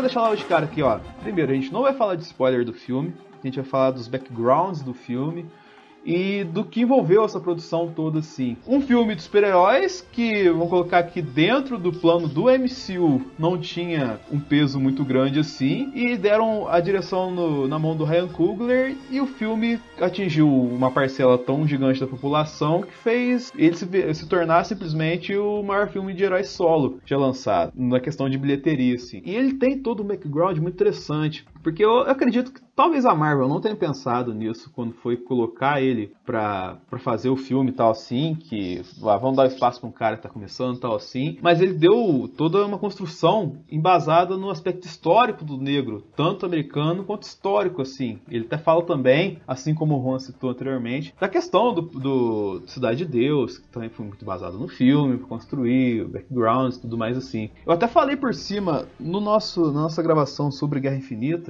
teve essa questão de que muito se reclamou. Vamos supor que um dos problemas do Guerra Infinita era ter pouco Pantera Negra, né? E, mas eu acho que nem a Marvel pensava que o Pantera Negra fez tanto sucesso. E uma das questões que eu citei foi a questão do Fruitvale Station, que já dava supor, o tom do, do artista, entendeu? O tom do diretor, sim. Que ele conseguiu construir lá a história, que é baseada em fatos verídicos também, e que vai e que tem muito pra gente adicionar aqui, que é a questão de, de um negro que era Ele passou um tempo à margem da lei, mas ele tinha, entre aspas, voltado, se reintegrar à sociedade tudo mais assim. E foi passar uma virada de ano novo em determinado lugar, sim. E foi de metrô. Na volta, alguém reconheceu ele da época que ele era meio marginalizado e tentou agredir ele e acabou gerando uma confusão. E a polícia, na época, colocou a culpa nele, sendo que ele não tinha colocar ativada a confusão, ele tinha sido atingido pela confusão e acabou matando ele na estação de metrô, entendeu? E desde isso teve vários protestos, sim, eu, todo mundo sabia disso, teve várias testemunhas, foi até filmado na época, filmava aquele celularzinho, mostrando a cena assim, eu não vou lembrar exatamente o modelo, assim, mas aquele celularzinho de botão ainda, a mulher filmou, acontecimento, tudo assim, e esse foi um aspecto muito marcante, muito impactante. Mas ele já dava o tom do Ryan Coogler de como que ele pega. E depois disso, ele foi chamado pro Creed, né, cara? Que é um baita de um filme, na minha perspectiva, assim, e que ressuscitou a franquia do rock.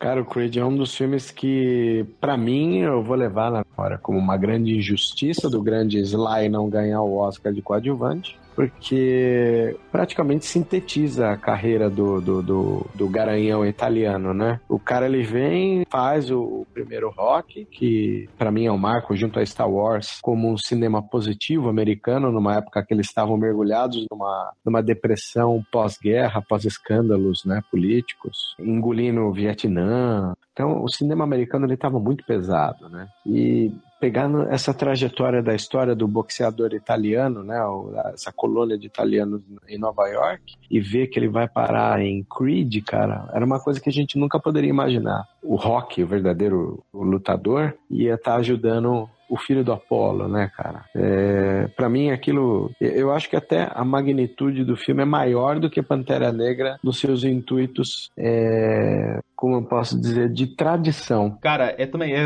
é a parceria, né? O Fruitvale Station também é, é Ryan Coogler e Michael B. Jordan. O Creed também é Ryan Coogler e Michael B. Jordan. E o Pantera Negra também tem essa grande formação do Ryan Coogler com o Michael B. Jordan. Mas agora de início, não vamos falar tanto da questão do, do B. Jordan, vamos deixar ele pro final dessa parte do Pantera Negra, porque ele é o cara que mais tem nuances aqui pra gente abordar. Então, só, só fazendo o background assim, vou começar lá do da parte do Injobo com o Embarco. Vão colocar, são colocados de modo mais raso assim, mas pega toda essa questão de trabalhar nuances assim, do jovem que é colocado em combate assim, naquela parte da África lá. Eu acho que até, se eu não me engano, é Diamante de Sangue, que tem isso também. O 5, o Digimon Sul lá, que é a procura das, das esmeraldas na parte do continente africano, você diz, né, com o DiCaprio, né? Isso, exatamente. Tem aquela questão, tipo, ele nasce assim, a única opção que ele tem é virar um guerrilheiro, entendeu? Ele não tem muita, muita perspectiva de futuro, assim, não tem uma questão de pegada, assim, de adicionar tal, assim, de crescer uma perspectiva, assim. E acaba entrando nesse tipo de, de ciclo, assim. E esse é um ponto que é trabalhado leve, assim, mas que foi lembrado de colocar no filme. Aí a gente vai para uma segunda camada aqui, que é mais uma questão do de legado, entendeu? Do, da relação do T'Challa com o T'Chaka. Por mais que o pai tenha algum tipo de viés também, que não seja totalmente moral, assim, completo, assim, e deixa isso pro filho vamos pôr entre aspas, resolver indiretamente. E tem toda a questão do T'Challa saber dosar a hora de agir, assim, o que, que ele deveria fazer e tal. E que é interessante também, e que isso nem tanto é questão racial, assim, mas é questão que aborda muito, engloba muito essa questão de, ah, não é porque o antepassado meu fez X que eu tenho que fazer isso, não é porque eu assim fez isso que eu tenho que seguir o errado, assim, tem um caminho certo para seguir, tem como consertar a história a certo ponto. É, a relação do legado, né? O pai sempre vai deixar a experiência que ele teve e vai passar pro filho pro filho seguir o mesmo caminho que ele. A questão do legado do pai e filho, cara, é tipo, acho que a coisa que eu mais gostei no filme disparado do Pantera Negra é justamente você aprender com os erros do seu pai e consertar eles, ou você aprender com eles e tomar um outro caminho porque o Chaka, ele queria manter, tipo, a Kanda fechada para o mundo externo. O T'Challa, ele já faz aquele discurso maravilhoso, é um tapa na cara da sociedade, que em tempos de crise, o homem sabe construir pontes e não muros, o que é puta, velho, genial, que é de longe que eu mais gosto no filme, é justamente esse trecho, além das porradas em CGI. Meu amigo, ele fez um, um, uma piada, assim, falou que Pantera Negra é um filme onde o nosso herói comete um golpe e ninguém reclama porque você tem apego no golpista, assim, né? Porque de fato aquilo aconteceu.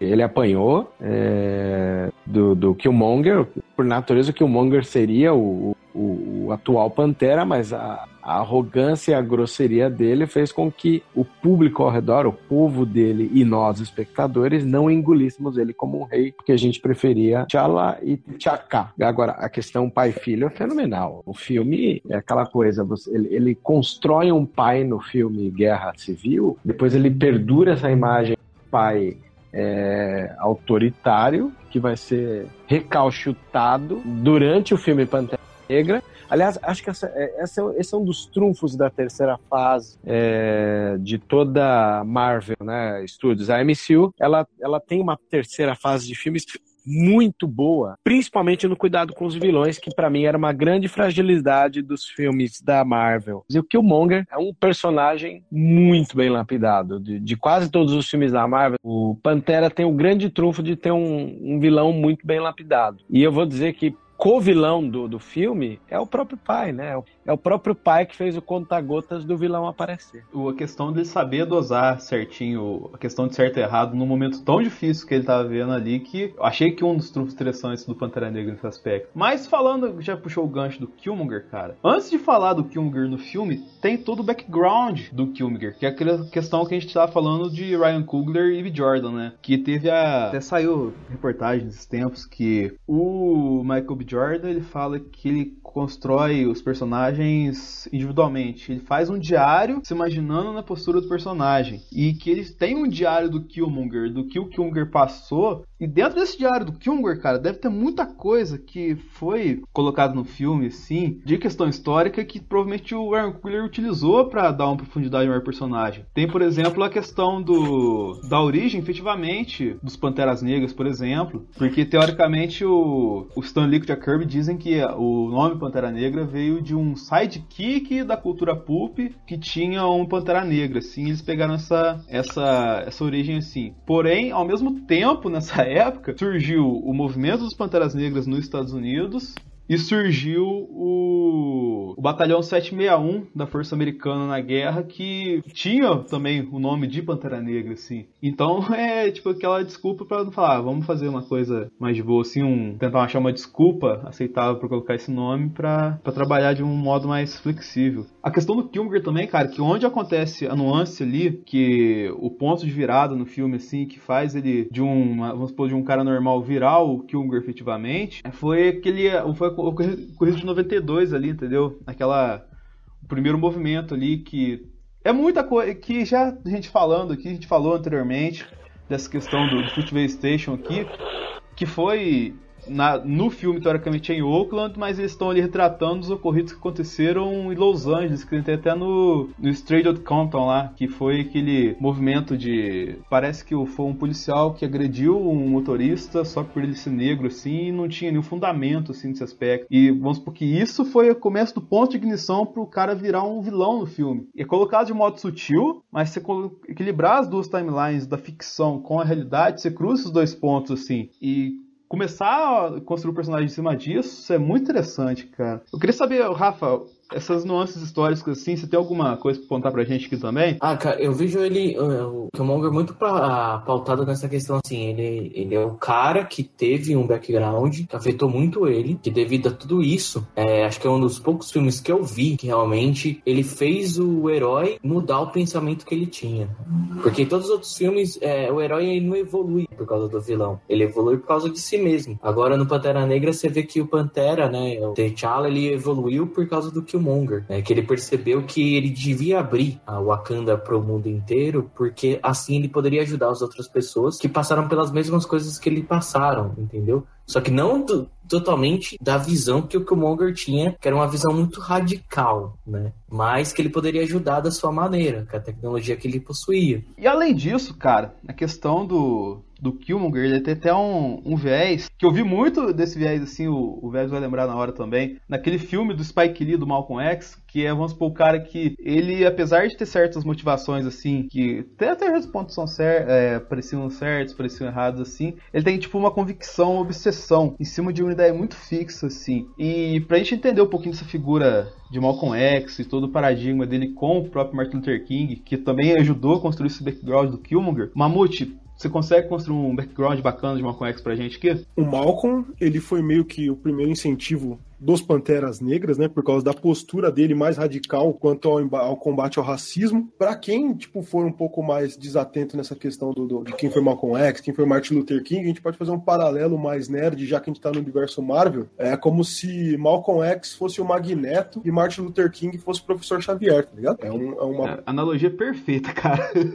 não, inclusive, se eu não me engano, é, é, até essa inspiração mesmo, porque se você pensar na luta da, do, dos mutantes e da raça humana e na relação que eles, eles sugerem para essa abordagem, tipo, o Magneto na separação e supremacia, tipo, lógico, muito mais radical do que o Malcolm, é, e o professor X sobre, tipo, ah, não, a gente pode conviver junto, a gente é paz e amor, é, tipo, eu tenho um sonho, né? E tem outra questão também que Tex mencionou, da questão do movimento do, dos Panteras Negras e do, e do Black Power, né? Que isso atingiu desde, tipo, de questão de estilo até questão de, de comportamento mesmo, assim, de colocar ponto de vista político, social, de falando a questão da moda, né, do, do advento Black Power, toda essa questão foi toda muito bem construída, assim, e toda essa nuance também tem uma pegada bem nesse estilo, assim. Eu, enquanto vocês falam aqui, eu tô tentando anotar e dando uma pesquisadinha aqui de outros filmes dessa questão, mas acho que foi o Mamute que lembrou do Panteras Negras. Tem um filme sobre os Panteras Negras também.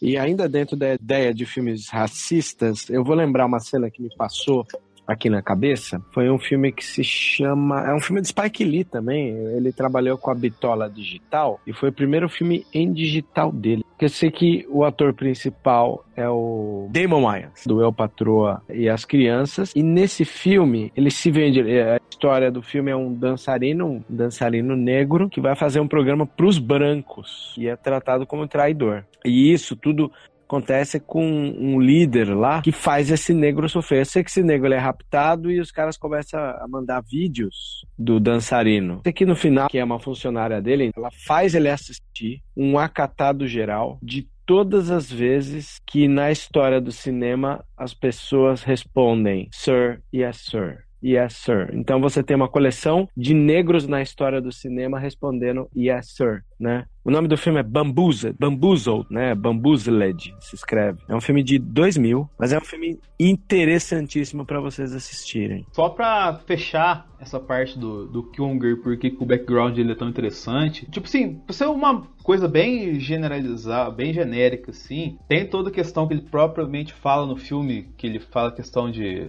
da escravatura e tudo mais, assim, que ele preferia ser jogado. Tipo, questão de, vamos supor que os negros, às vezes, muitas vezes se jogavam no mar a preferir ser escravo por uma vida inteira, assim, entendeu? E também é uma questão que tá no, no clipe do, do Gambino, assim, para sintetizar um pouquinho de como que é essa questão mais específica do negro americano, tem o documentário da Ava DuVernay, que saiu recentemente na Netflix, que é a 13 terceira emenda, que mostra como que eles lidavam com essa perspectiva do, do negro americano, assim, de sempre, vamos supor, até parte do Tolerância Zero, aquela parte que pega bem do, do Bill Clinton ali. E, tipo assim, é toda essa questão ele lembra indiretamente no filme. Até questão que eu lembro que ele tá no, no museu lá assim, vendo a peça assim, né? Aí ele falou, eu vou levar essa aqui. Mas a, a mulher do museu fala, não, mas isso aqui não tá à venda. Ela falou, mas como que vocês conseguiram isso aqui? Vocês compraram da gente? Com certeza não. Vocês, vocês roubaram da gente. E, tipo, tem toda essa questão, essa carga dramática histórica aqui, colocada e carregada no filme. Não pode, você não pode terminar de falar do Killmonger sem citar que se você se queima como tocha humana, você ganha um papel muito melhor na Marvel depois. Tá?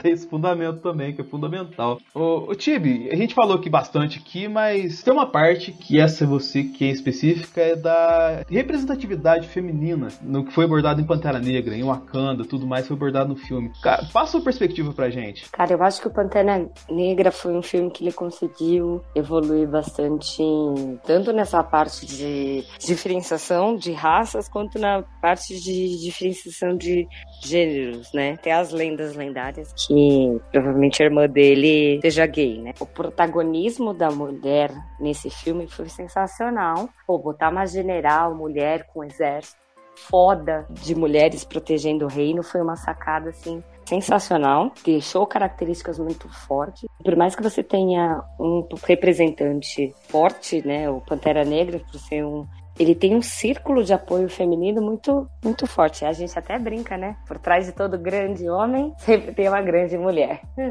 no caso dele, várias Brinca não, mulheres. é verdade isso, na verdade. É aquela coisa, menina, é, mulher pode ser cientista, a mulher pode ser guerreira, a mulher pode ser espiã. Esqueci o nome da personagem da Lupita. Nakia. Isso. Ah, volta pro reino. Não, eu quero ficar. Não quero ficar em Wakanda, quero ficar no resto do planeta. E o rei tá mandando. Não, volta pra Wakanda. E ela, e ela tem, podendo tomar a decisão do que ela quer para a vida dela, do que ela quer fazer. A outra, fiel e, e leal, mas general de um exército enorme. A irmã dele, cientista. Então você tem vários aspectos é, femininos que mostram que a mulher pode ser o que ela quiser. E nesse sentido, o filme foi muito positivo. Não só pelo papel feminino, da mulher poder ser quem ela quiser, mas principalmente da mulher negra poder ser quem ela quiser. Isso é o mais importante. Porque não tem que ter diferenciação entre a mulher negra e a mulher branca. Eu achei que foi muito positivo nesse sentido de mostrar a representatividade da mulher. E também tem outra coisa, cara, o figurino. O figurino do Pantera Negra, meu, foi escolhido a dedo, né? É, as cores, é, as representações das tribos, cada detalhe sutil e não teve nenhum figurino, olhando do ponto feminista, hipersexualizado, mas mostrou a beleza da mulher negra de um jeito sensacional, sabe? Os detalhes de ombro de fora, as mais velhas cobertas com os lenços. É, você olhar o capricho que eles tiveram, cada detalhe do figurino desse filme, para mostrar diferentes representações da cultura negra. Cara, é... eu, eu surtei na hora que eu comecei a reparar nessas coisas. Ele mostrou uma coisa muito sincera, né, cara? Não, não inventou nada assim. E, tipo assim, ele foi sincero e original ao mesmo tempo. Ele não inventou, mas quando, vamos colocar se foi colocar, ele não, não fez uma parada mirabolante. Ele fez uma parada palpável, assim, que você consegue enxergar isso aí no mundo real, assim. E isso que foi, nesse, nesse aspecto do, de investimento figurino, assim, que foi um diferencial excelente pro filme. É, ele fez um ode. Então, nos momentos civis, né, no momento de Wakanda, você tem as pessoas bem vestidas, né, bem aparamentadas, mas quando elas estão fora de Wakanda, elas estão vestidas normais. Mas, além disso, a gente falando do cara aqui, pra começar a puxar pro bloco dele, um cara que prestou consultoria nesse, nessas construções de backgrounds aqui também, e também no Pantera Negra, foi o Donald Glover, né, e que é o cara que fez esse clipe que tá movimentando a gente aqui, e que agora a gente vai falar dos nuances de This is America.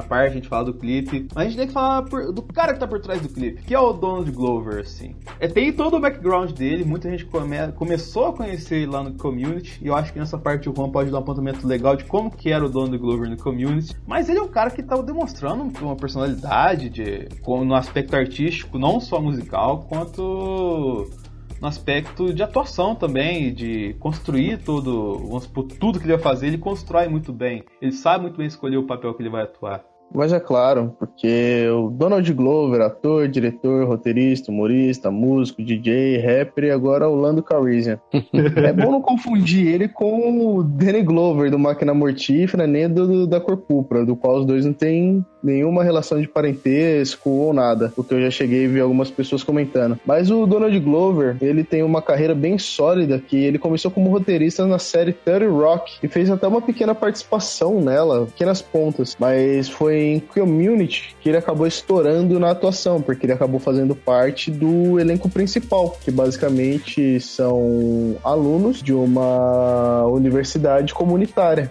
onde eles precisam acabar se formando lá e vivem, tipo, como eu posso dizer, uma série de escola com dilemas de adulto. E ele toca bastante é, temas delicados nessa série, assim como os demais personagens também acabam tocando no decorrer da série. E eu preciso dizer para vocês que Community é de longe a minha série de comédia favorita, cara. O Troy, que é o personagem dele, com o Abed, que é feito por um indiano, tem um, uma química mais fenomenal. Eu acho que você vai ver numa série de comédia, os dois atuando junto. Parece tipo brincadeira que eles estão fazendo de tão bem inteirado que são os dois personagens. Mas com essa série Community começou a abrir as portas para ele, porque o pessoal foi vendo que ele era um grande ator, então ele começou a fazer trabalhos no cinema e acabou o Aaron Davis, que é o Gaturno no filme do Homem-Aranha Homecoming, e depois ele fez a série animada do Ultimate Spider-Man como Miles Morales, que é o sobrinho do Gaturno, que ele fez o papel no Homecoming, nesse caso na animação. Ele vai ser agora o Lando Calrissian no filme do Jovem Han Solo, além também que ele foi escolhido para ser o Simba do Rei Leão, que eu não vou chamar de live action, porque vai continuar sendo bando de bonecão digital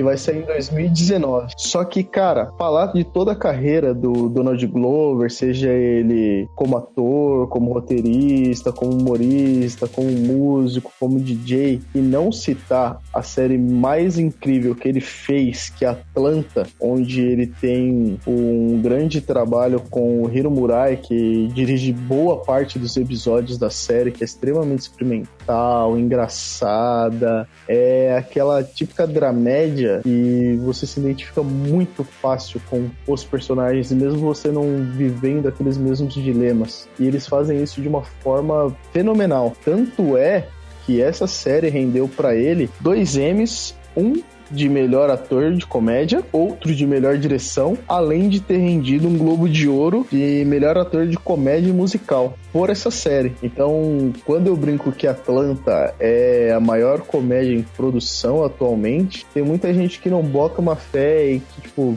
nem faz ideia do que talvez seja Atlanta. Só que é graças a tudo isso chega até This is America. Tem só um apontamento de uma coisinha, um detalhezinho muito pequenininho que passou no que você falou e que é importante a gente jogar aqui, entendeu? Porque você comentou do do Community que a gente começou a ver que ele mandava bem ali, no, na atuação que ele fazia, assim, de, vamos supor, ele era um cara bem deslocado no community, assim. E para construir o background do community, de, de, do estilo de, de humor do community, que para muita gente é um humor pesado, ele era dirigido pelo Dan Harmon. E o Dan Harmon é um dos caras que criou o Rick and Morty, entendeu? Então ali ele já começou a aprender um pouquinho de como fazer um humor bem, entre aspas, assim, sacana, assim, que brinca bastante, assim, que ao mesmo tempo que briga, ele te agride, mas não te agride no aspecto de, nossa, esse cara me agrediu, tô puto com ele, ele te agride no aspecto de, nossa, isso é um bom ponto e que eu não tinha pensado, mas que agora eu não vou dormir porque ele soltou esse ponto, entendeu?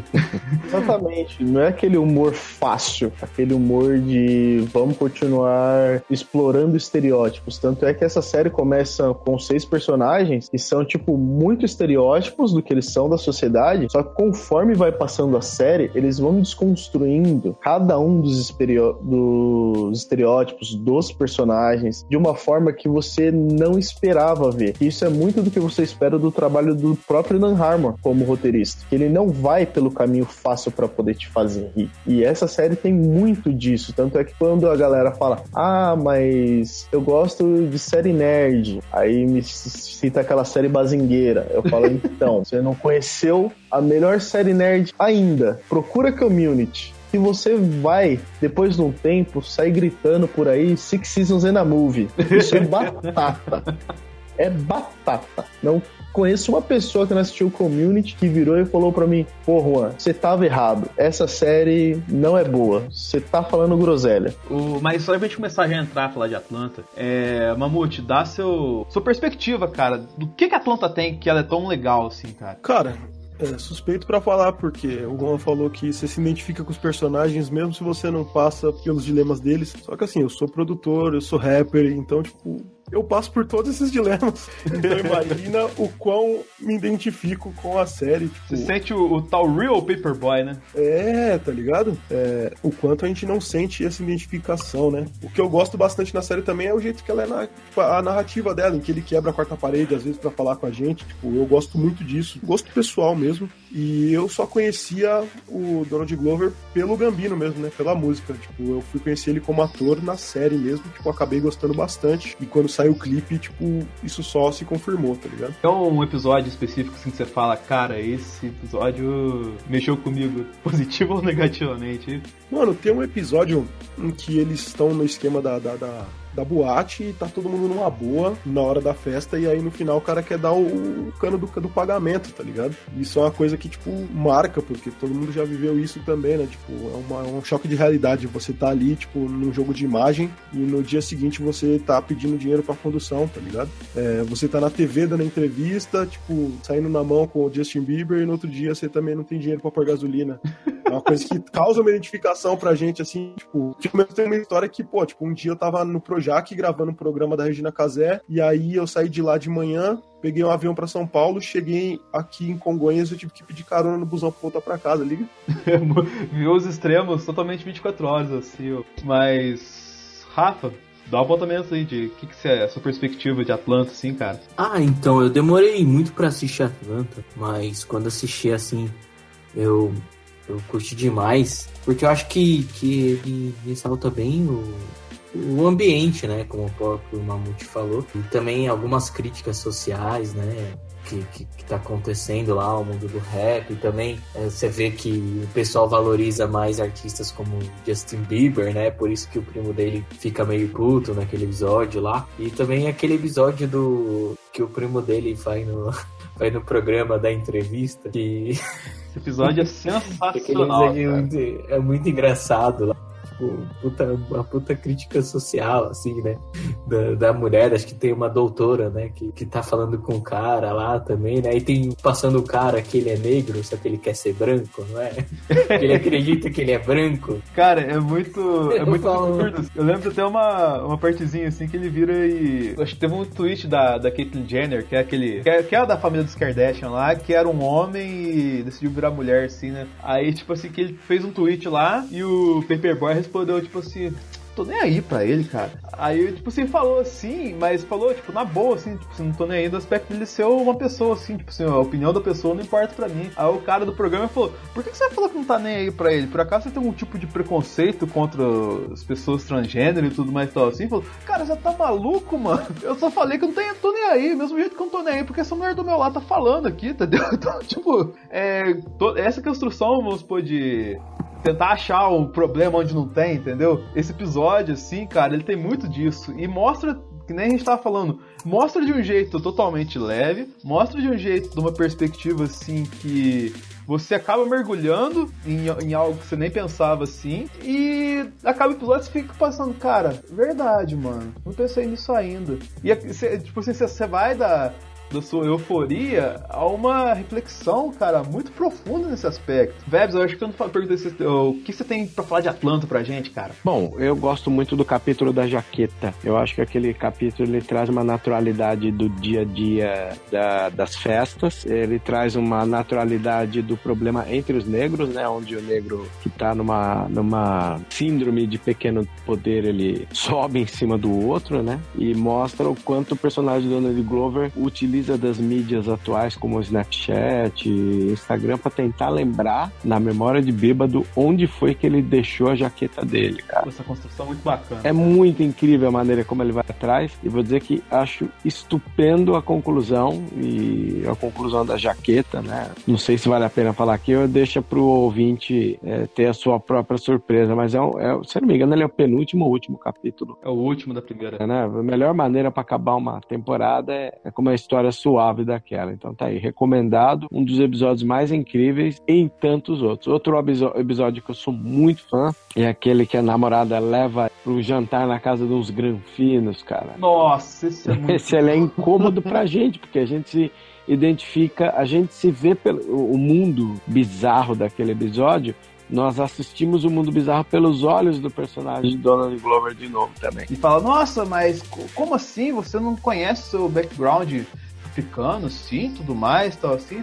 Cara, eu, minha, a minha descendência foi totalmente apagada na escravidão, então não tem nem como saber disso. Pô, essa parte é animal no episódio. É igual a gente falou, é coisa que é jogada assim, de modo tão natural, mas a hora que você pesca a parada, te dá uma reflexão tão foda, cara, que é, eu acho que é um dos grandes segredos de Atlanta é isso. Mas acho que você não falou seu episódio favorito, né, Juan? Então, o meu episódio favorito, por incrível que pareça, é o The Big Bang. O primeiro da série, que foi ali que eu fui fisgado. Caramba, como eu posso dizer, velho? Na simplicidade absurda que você vai vendo o dia a dia dele no primeiro episódio, que foi onde me fisgou, que é essa coisa do homem comum só tentando batalhar seu dia. E esse primeiro episódio, cara, já sintetizou para mim o quão boa iria ser essa série. Então, tipo, eu falei, porra, isso daqui vai ser animal, porque o piloto é animal. E tanto direção, trilha sonora, fotografia, atuação do bagulho é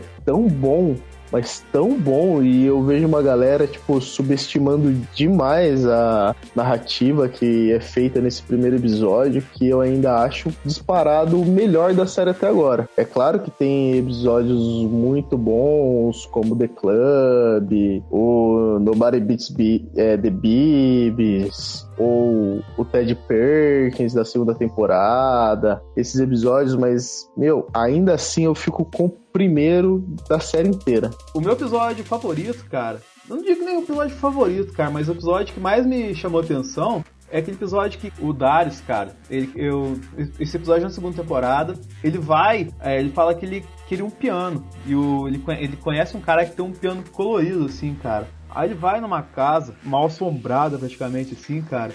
E, e aquele negócio. Eles, eles fizeram o Donald Glover com uma maquiagem de branco, cara, tão bizarra, mas tão bizarra, velho. E você olha assim, tipo assim, você sai muito da realidade nesse episódio, só que você, como você tá. O protagonista do episódio é o Darius, você consegue entender o que, que, ele tá vendo ali, entendeu? Porque, vamos supor que é uma perspectiva do, entre aspas, monstro, que às vezes a opressão acaba gerando assim. E você entende certinho, cara, o que, que tá acontecendo, a visão dele ali, do cara zarro daquele jeito ali, e ele se sentir indefeso praticamente todo momento disso, qualquer coisa que aconteça naquela casa bizarra lá, cara. E a atuação do Donald Glover nesse episódio é espetacular, mesmo com tanto de maquiagem na cara, você consegue notar as nuances de ator nele, cara. Mas agora vamos falar efetivamente desse clipe famigerado clipe, cara.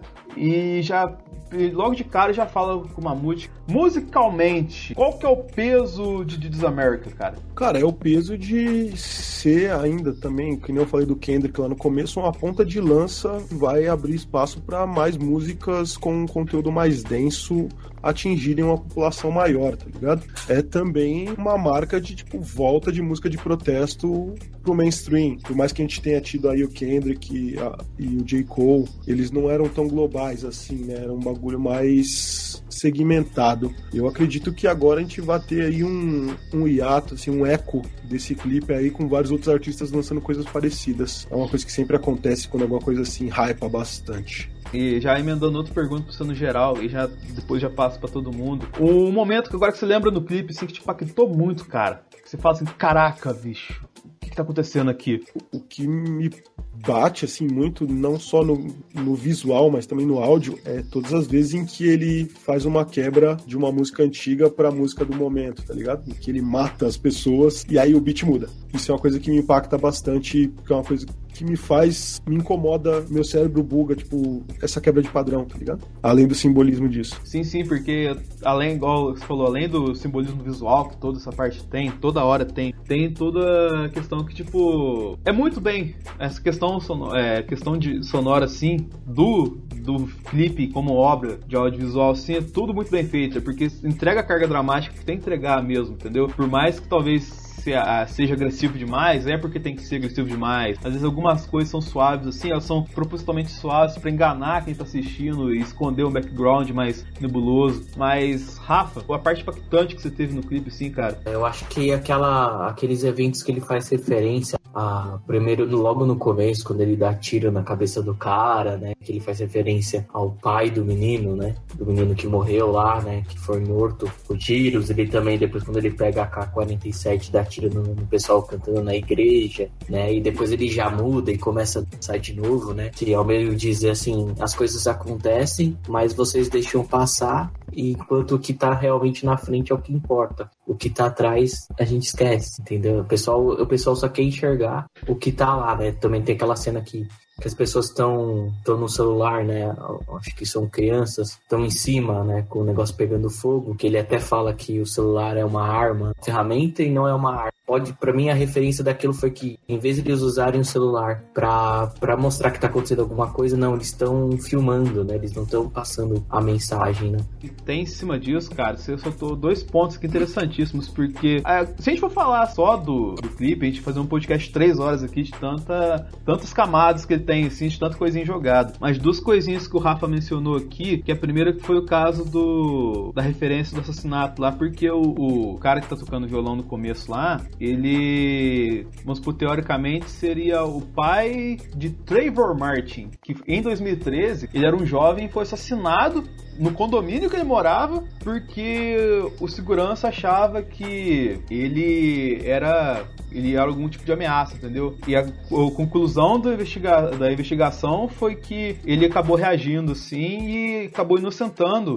esse segurança. E nisso começou todo um movimento que é até chamado de Black Lives Matter, que a vida negra importa também. E tipo, tudo em cima disso, cara. Ela foi um dos marcos históricos assim nos Estados Unidos dessa época. E no clipe ele é sinalizado com isso e com o Donald Glover tirando na posição de Jim Crow pra cima do, do pai, assim, encapuzado, assim. Na verdade, nem saber exatamente se é o pai, mas provavelmente na construção do, do personagem no clipe é. E o aspecto do Jim Crow também, cara, é uma questão pesadíssima na cultura americana, né? E essa questão do Jim Crow era uma espécie de cartilha de leis, assim, que dividia, que segregava os negros, mais precisamente nos estados do sul americano. E nisso fizeram até recitais para colocar isso na época, cara. É uma coisa muito pesada de se colocar. Porque não bastava a questão do Jim Crow ser uma questão voltada para segregação, para uma espécie de cartilha de segregação na sociedade americana ela era representada através de recitais com os brancos se pintando totalmente de preto, da tinta preta, e a boca de vermelho para interpretar, entre aspas, negros e sintetizar com várias ódios assim, por que, que eles tinham que ser segregados, entendeu? E como se eles fossem uma espécie de uma raça inferior mesmo, entendeu? Tanto que a expressão Jump Jim Crow surgia para como se fosse tipo assim o, o branco falando pro, pro negro se virar. É uma coisa ridículo nos nossos tempos, mas que faz parte, infelizmente, da cultura americana e foi lembrada pelo Gambino. Mas já passando aqui pro, pro Juan, cara, uma parte que impactou você no clipe, mano? Cara, acho que a parte que mais me impactou no clipe é que depois de todo aquele caos, o cara só quer fumar um cigarro de boa. Que eu fiquei, tipo, foi uma quebra de expectativa, porque o clipe todo vem numa crescente de um jeito que você fala, puta, daqui a pouco vai estar tá tudo pegando fogo. Foi mais ou menos o que eu lembrei do filme Mãe, que chega uma hora no final do filme e entra num turbilhão de foda-se, de desgraça acontecendo, de treta acontecendo, e o final você fica tipo, uou, wow, eu achei que o clipe foi nessa mesma crescente. E quando você quebra essa expectativa e bota ele só ficando calmo, sem mais nada ao redor e fumando um cigarro, foi ali que eu falei: puta, genial esse bagulho. Genial. E depois mostra ele sendo perseguido por homens brancos, possivelmente com o uniforme da polícia. É que não dá para ver direito, tá meio desfocado, fundo, já que ele tá fugindo dessa galera. Esses foram os dois pontos do clipe que eu achei mais uou. É que é tudo, é tudo uma metalinguagem, assim, né, cara? Mas essa parte também, ela pode fazer referência lá à parte do da questão que ele a, a, a, metralha lá aquela galera que tá cantando gospel lá, né, cara? Que a música diz assim: Get your money, black man. E isso repetido várias vezes, o Get your, que é para você pegar o dinheiro, ele vai. O Guerrero repetiu tantas vezes em exaustão assim que às vezes parece que é get out. Aí tem tipo essa, essa figura de linguagem assim no áudio, que tem tanto nessa parte do, do convento quanto essa parte do final que você citou aí, entendeu? Isso já é uma referência total àquela parte do se for, assim, aquela, tudo que a gente falou do Corra, entendeu? Eu acho que talvez pode dar um background bacana dessa espécie de linguagem, assim, do Corra. Pô, o Corra, se a gente for analisar, ele é um filme de horror, né? Ele tem a roupagem bonitinha, ele tem um quê de comédia, do, do, do, do bom rapaz apresentado à família, mas assim, na descrição textual de um roteiro, você junta os profissionais para rodar o filme, quem lê o roteiro e não sabe que a plasticidade do filme é abraçada com grande cinismo numa, numa espécie de filme de comédia, não faz ideia que é um filme de horror puro aquilo, né, cara? Onde você tem o protagonista negro e ele não é bem aceito, portanto ele é rejeitado de antemão, previamente, no filme que você vai descobrir o que, que aquela família misteriosa é, pratica com os negros, né? É um filme estupendo, cara. Eu não imaginava que ele ia concorrer em tantos prêmios do Oscar. Achei que a cota dos filmes, vai até a piada das cotas cabe aqui, é, ficaria pelo Moonlight, vencedor do ano anterior, e ele nem seria lembrado, mas graças a Deus estava lá ele ganhando prêmio de, de roteiro original. Né? Sim, e até essa questão do, do Get Out é que ele, em relação à edição do Oscar, foi o filme mais antigo indicado. Que vamos supor que todo filme de Oscar faz a campanha do Oscar, lança o filme perto do Oscar para ser lembrado pela academia e tal assim. E o Get Out, se, ele, se eu não me engano, foi fevereiro ou março que ele saiu. Ele saiu muito longe do Oscar, entendeu? Então eu vou colocar que provavelmente se esse filme tivesse saído em dezembro, ele que seria o grande filme do Oscar em vez de A Forma da Água, porque ele não fez campanha de Oscar. A, a mim, uma das coisas que eu sou muito fã do clipe é ele dançando em cima do carro e aqueles rapazes que estão tudo de longe olhando e fotografando. Um deles cai. Quando eles estão meio fora de foco, você vê que um deles cai lá de cima da, da, da, da grade ali. E também tem um significado para essas situações, né? Que lembra muito essa coisa do, do, do, do, da pessoa que não consegue se livrar da foto. Tudo é um registro fotográfico, tudo a, a, são olhos artificiais olhando e você não será perdoado, você será julgado pelos olhos artificiais que te observam o tempo inteiro. E tem até a questão do suicídio nessa parte, assim, né, cara? Porque muito da muita gente leu aquilo lá como se fosse o, o, o, simbolismo do suicídio, porque, ah, eu tô tão oprimido nessa sociedade, assim, que talvez a melhor saída fosse a morte. E isso é uma parada muito pesada. E que a gente mencionou ali atrás quando falou do Kilmer também. Mas, Chibi, qual parte do clipe de This America te destacou mais, assim, te impactou mais assistindo? Nossa, eu acho que uma parte só é complicado de falar. Acho que o que mais me chocou foi não foi uma parte específica, mas foi a visão da banalidade. As coisas estão acontecendo no fundo e você tem as pessoas dançando, né? Você tem a dança na frente e muitas vezes você se perde e é feito de propósito. Por quê? Eu, eh, eu acho que deve ser como, como como eu posso explicar? Não como as pessoas se sentem, mas é o que realmente acontece. É, hoje, principalmente aqui em São Paulo, a gente anda na rua e eu tava até comentando parece muitas vezes que a gente fica frio, sabe? Então tem um monte de coisa acontecendo no fundo e você tá ali ignorando tudo aquilo. Então, para mim, assim, o que chocou bastante no, no clipe foi isso. Tem cenas extremamente fortes acontecendo no fundo, mas ele tenta te tirar a atenção porque é isso que a vida te faz. Você não quer enxergar a realidade que tá sendo no fundo, vamos dizer. Muitas vezes não é bem no fundo.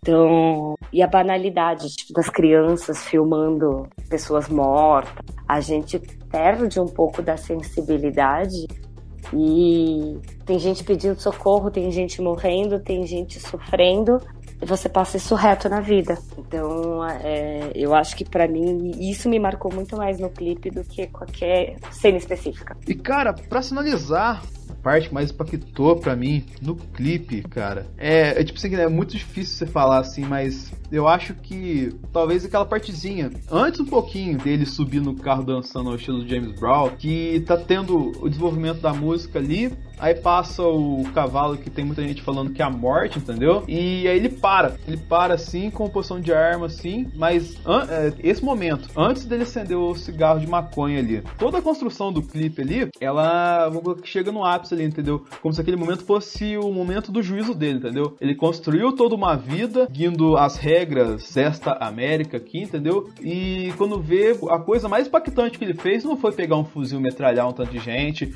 não foi tentar tentar ludibriar e copiar várias coisas da cultura afro-americana, assim, foi, tipo, falar que ele que a hora tava chegando.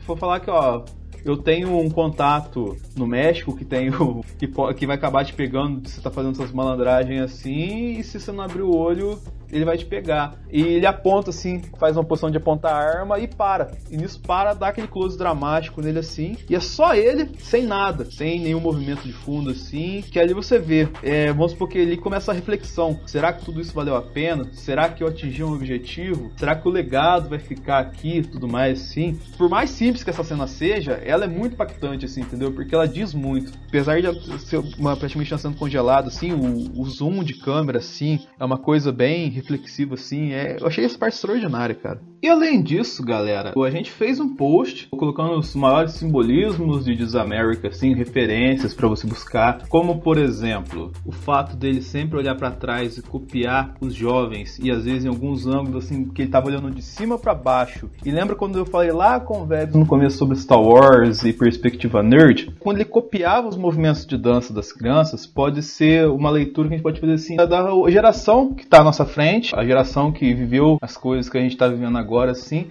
não conseguir entender as nossas posturas, assim, não conseguir entender as nossas perspectivas, assim, e tentar copiar o nosso estilo para tentar encontrar um equilíbrio com a gente, por exemplo. Também tem o background de toda aquela cena que tem o coral cantando, que é uma referência a um ocorrido que aconteceu na Carolina do Sul em 2015, onde se você contar tem 10 pessoas cantando no clipe, e nesse ocorrido uma pessoa branca entrou numa igreja e matou cerca de 9 pessoas e deixou uma ferida, contabilizando 10 vítimas. E outras coisas que a gente fala lá também. Tá um texto bem bacana pra você ler lá. Deve ter muita referência lá encontrar, tudo certinho. Também tem a questão do Uncle Ruckus, que ele faz a cara no começo questão de tratar a arma como uma divindade no clipe, do figurino que o Gambino usa no clipe, que pode remeter desde a corrente no pescoço, a escravatura, a calça que ele está usando, que é a calça dos confederados americanos, que eram estados que queriam o prolongamento da escravatura. Então tem muito desse detalhezinho, tem muita coisinha jogada ali que vai ajudar você a elucidar melhor, entender melhor, digerir melhor This America. E a gente fez esse post completo para vocês, porque senão vai ficar gigantesco esse programa se a gente colocasse cada nuance aqui pra vocês. Mas, cara,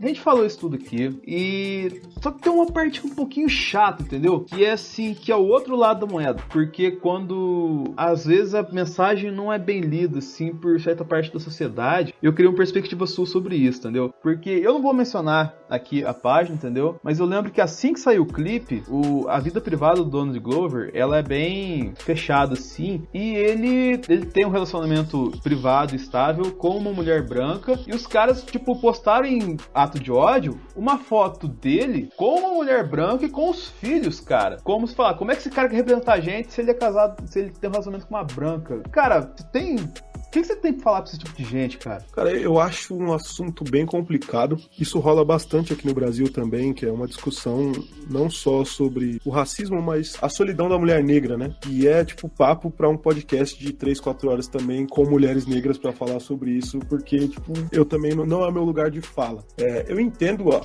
o quão delicado é o assunto depois de muito conversa com feministas, mulheres do movimento negro, só que eu ainda bato naquela tecla de que a gente tem que tomar muito cuidado com essa nova comunicação de internet, porque às vezes a gente acaba crucificando alguém e envolvendo pessoas que não tem nada a ver com aquilo, com aquela luta, por exemplo, as crianças, a, a, os filhos do, do, do, artista em questão. Como muitas vezes aqui já aconteceu também de várias, de, de haver, tipo, movimentos de boicote a artistas como Rael, o, o próprio Emicida, por não namorarem mulheres negras e cantarem sobre representatividade, sobre mulheres pretas nas músicas deles. Então é uma discussão muito delicada e que a gente tem que tomar cuidado em, ambos os lados. Tipo, principalmente quem vai cobrar os artistas tem que saber como expor isso e tem que explicar o porquê isso é importante. Não é só tipo, é, ah, ele é casado com uma mulher branca, é errado. Por que é errado? Isso tem que ser explicado, porque senão as pessoas vão achar que é só realmente tipo um ato de ódio. Foi o que você falou, falta interpretação, mas às vezes não falta interpretação, também falta explicação.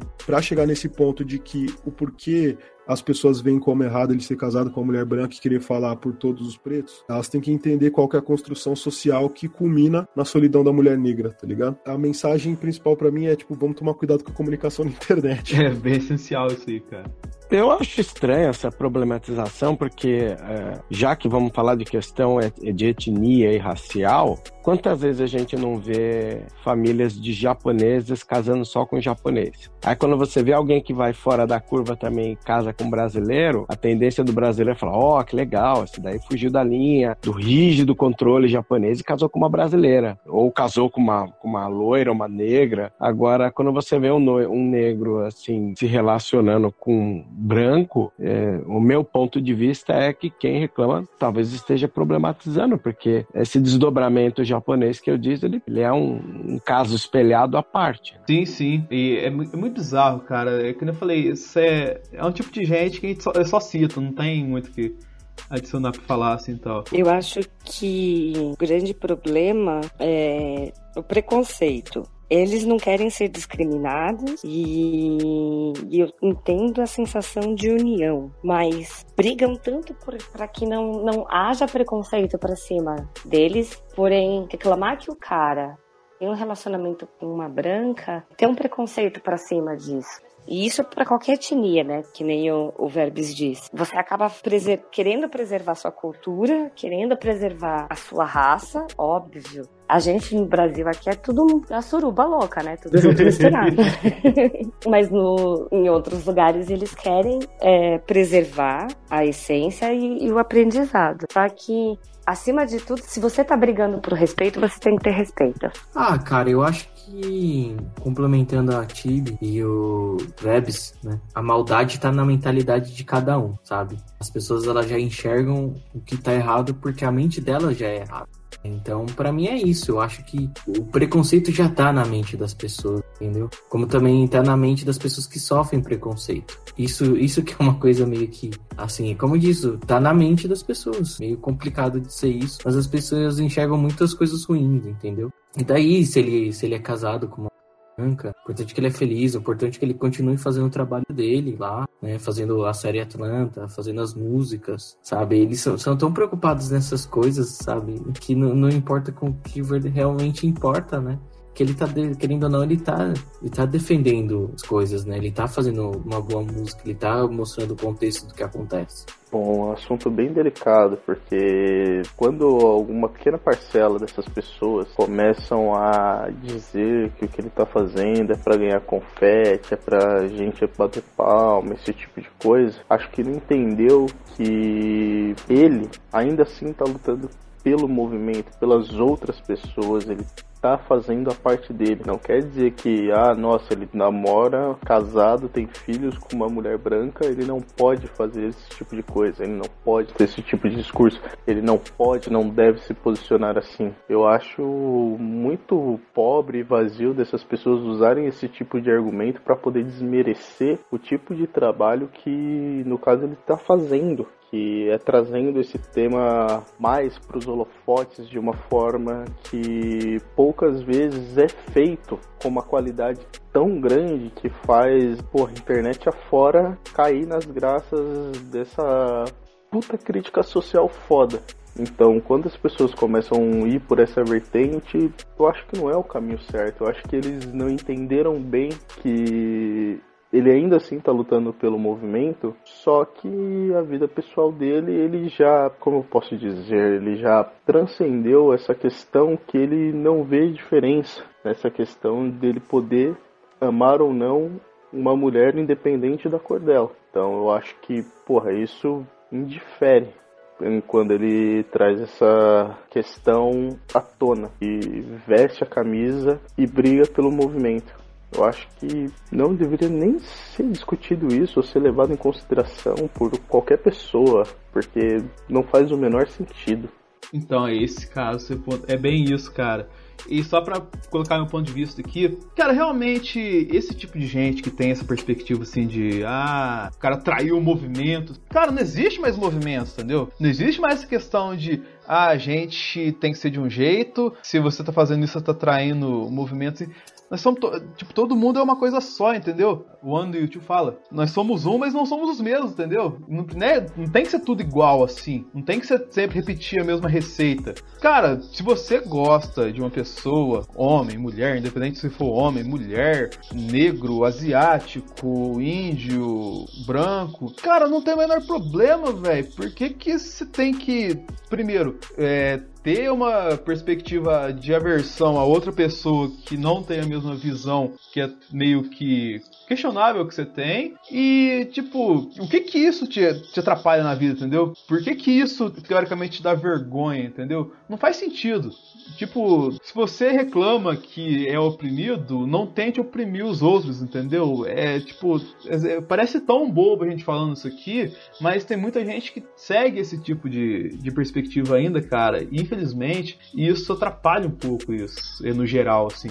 Então, depois desse longo papo aqui, vamos chegar efetivamente ao último bloco, onde temos uma pergunta um pouco peculiar para responder, entendeu?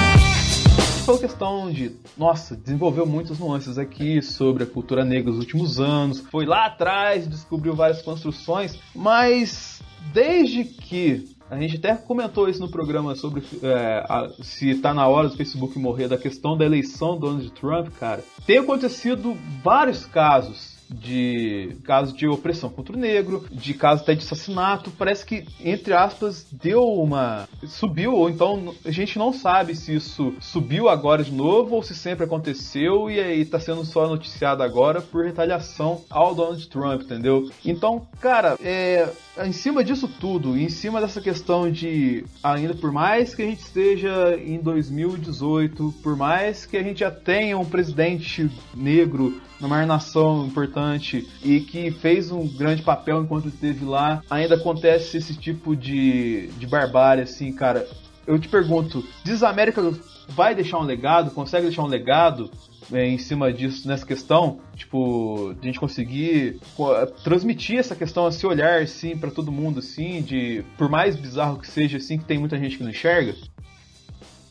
Cara, tipo, eu acredito que não, eu ia falar, tipo, não tem nada de errado, mas é tudo errado. Tipo, aqui não tem nada de novo sob o sol, tá ligado? É, isso sempre aconteceu, nunca parou de acontecer. O que eu acho que tá rolando agora são, tipo, é, é um, maior discussão por todos esses problemas, né? Tipo, principalmente no ponto racial, também no ponto de gênero, tá havendo muita discussão, tipo, tá muito latente uns, já nos últimos anos. Eu acredito que não tem a ver só com a questão do Donald Trump e, e ser um boicote. Eu acho que, inclusive, a música é um reflexo disso, de, de, dessa discussão voltar a ter sido aflorada novamente no mainstream, porque no underground ela sempre foi sempre aconteceu, a barbárie sempre aconteceu. No Brasil, por exemplo, morre mais gente do que em países que tem guerra civil, tá ligado? Por conta de arma de fogo nas periferias, tipo, então não é uma coisa que é nova, que é pra, tipo, boicote, que, é, que tá na mídia pro boicote de um ou de outro. Eu acredito que chegou num ponto em que voltou até a revolta, né? É, e quanto ao Desamérica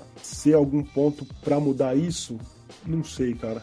Pode ser que traga a discussão à tona por mais um tempo, só que o problema dos tempos de internet hoje é que a gente tem a melhor banda dos últimos tempos da última semana, toda semana, tá ligado? entendo perfeitamente isso. Daqui 10 dias a gente vai ter um novo hit que vai discutir outra coisa ou que não vai discutir nada e só vamos discutir ele. E aí essa discussão já vai ser esquecida do mesmo jeito que, tipo, a gente esquece da Marielle, do mesmo jeito que a gente esquece da Cláudia, do mesmo jeito que a gente esquece do Amarildo, do mesmo jeito que por muito tempo ficou esquecido o Rafa Braga, entende? É, existem momentos em que as coisas vêm à tona porque importa para alguém, geralmente, tá ligado? Sim, é complicadíssima essa questão, cara. E é, é, é até difícil a gente dar algum ponto, assim.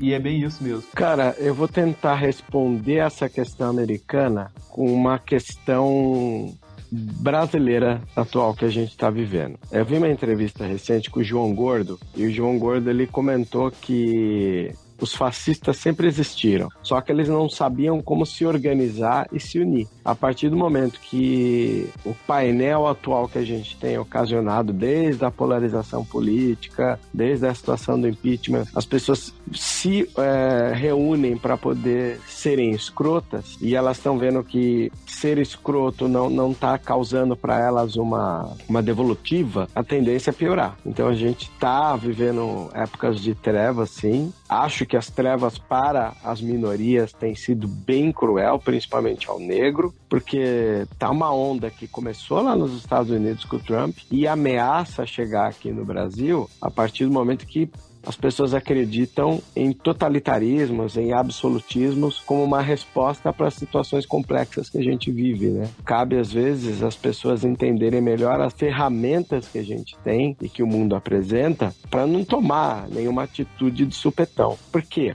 eu quando vou ensinar cinema, é, eu falo muito de um movimento de cinema mundial que chama neorrealismo italiano. O neorrealismo ele sofreu muito porque a Itália, pouco depois da ocupação nazista, ela deixou o cidadão da Itália como uma figura temerosa das fragilidades. Portanto, o italiano ele escolhia caminhos que eram caminhos de ideias prontas. Nenhuma ideia pronta cabe em qualquer lugar, porque todo lugar é diferente um do outro. Então, a gente corre um sério risco né, entra aí, de, de que essas ideias prontas sejam adotadas como se fosse o remédio tira e queda para os problemas que a gente tem aí. Na verdade, é, os problemas se multiplicam e cada caso de cada problema tem que ser analisado friamente e mediante uma grande pesquisa que algumas dessas pessoas absolutistas não estão muito com vontade e afinco de que seja resolvido. Então, esse paralelo que eu faço de Trump e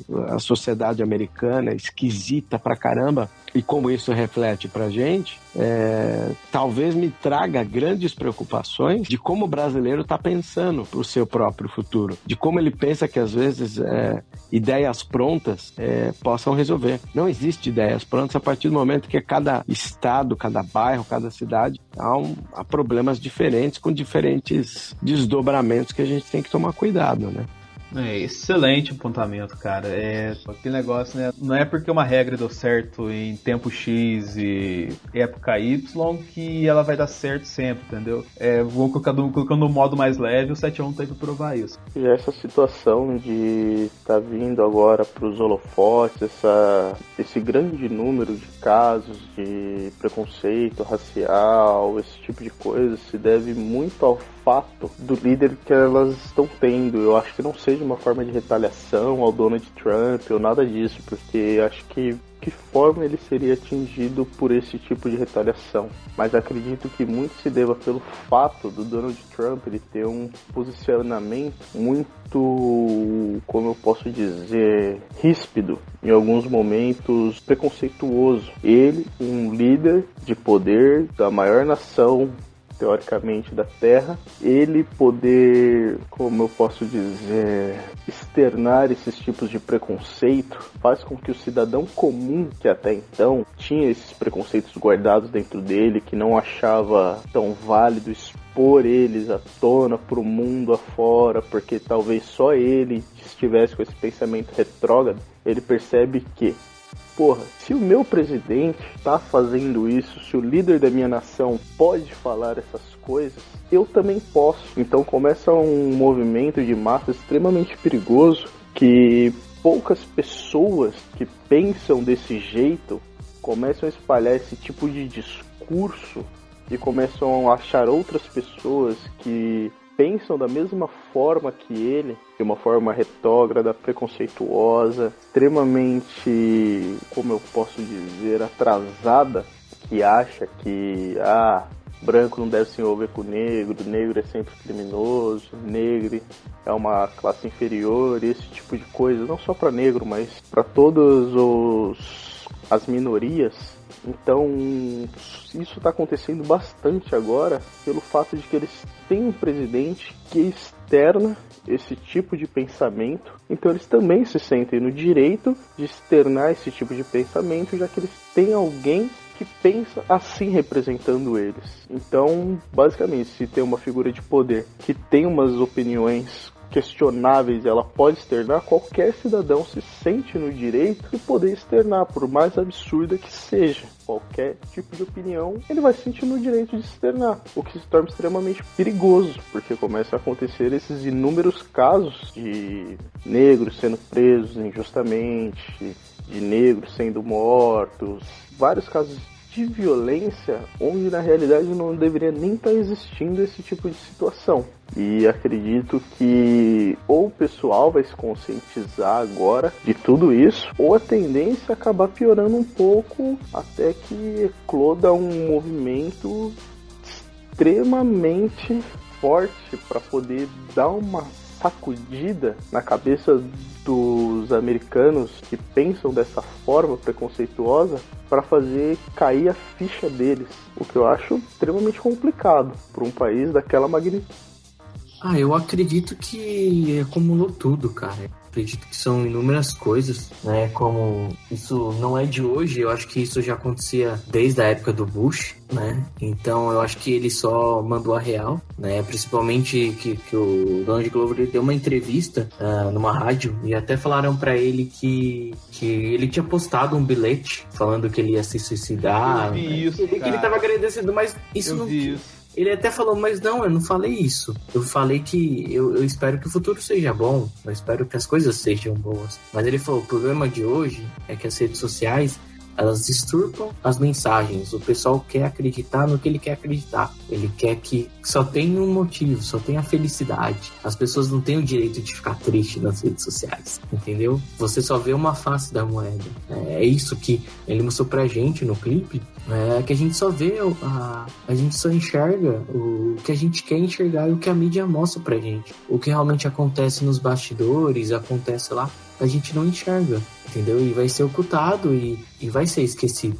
Entendeu? Que, o que vai acontecer? O clipe dele eu também espero que continue a, a, a, mostrar mais coisas dessa, a impactar mais coisas. E espero que não, não seja um negócio que só foi um baque agora e depois seja esquecido também. Muito bom, cara. Porque a, a, a internet é muito imediata. É agora, pum, aí tem um baque e de repente acabou. Eu espero que, que continue isso, mostrar para as pessoas, né, que é, elas têm que enxergar mais do que elas veem lá. Meu ponto de vista disso é que a gente acabou de sair de uma era Obama e, né, é, o primeiro presidente negro que fez grandes mudanças no cenário político e foi do 8 para 80. Aí depois entra um cara completamente extremista, não só com negros, mas com várias outras coisas, que deve ter muita gente que enxerga isso como um retrocesso de todas as conquistas que o país teve, todas as conquistas que, abriam aspas, né, as minorias tiveram. Tem que berrar,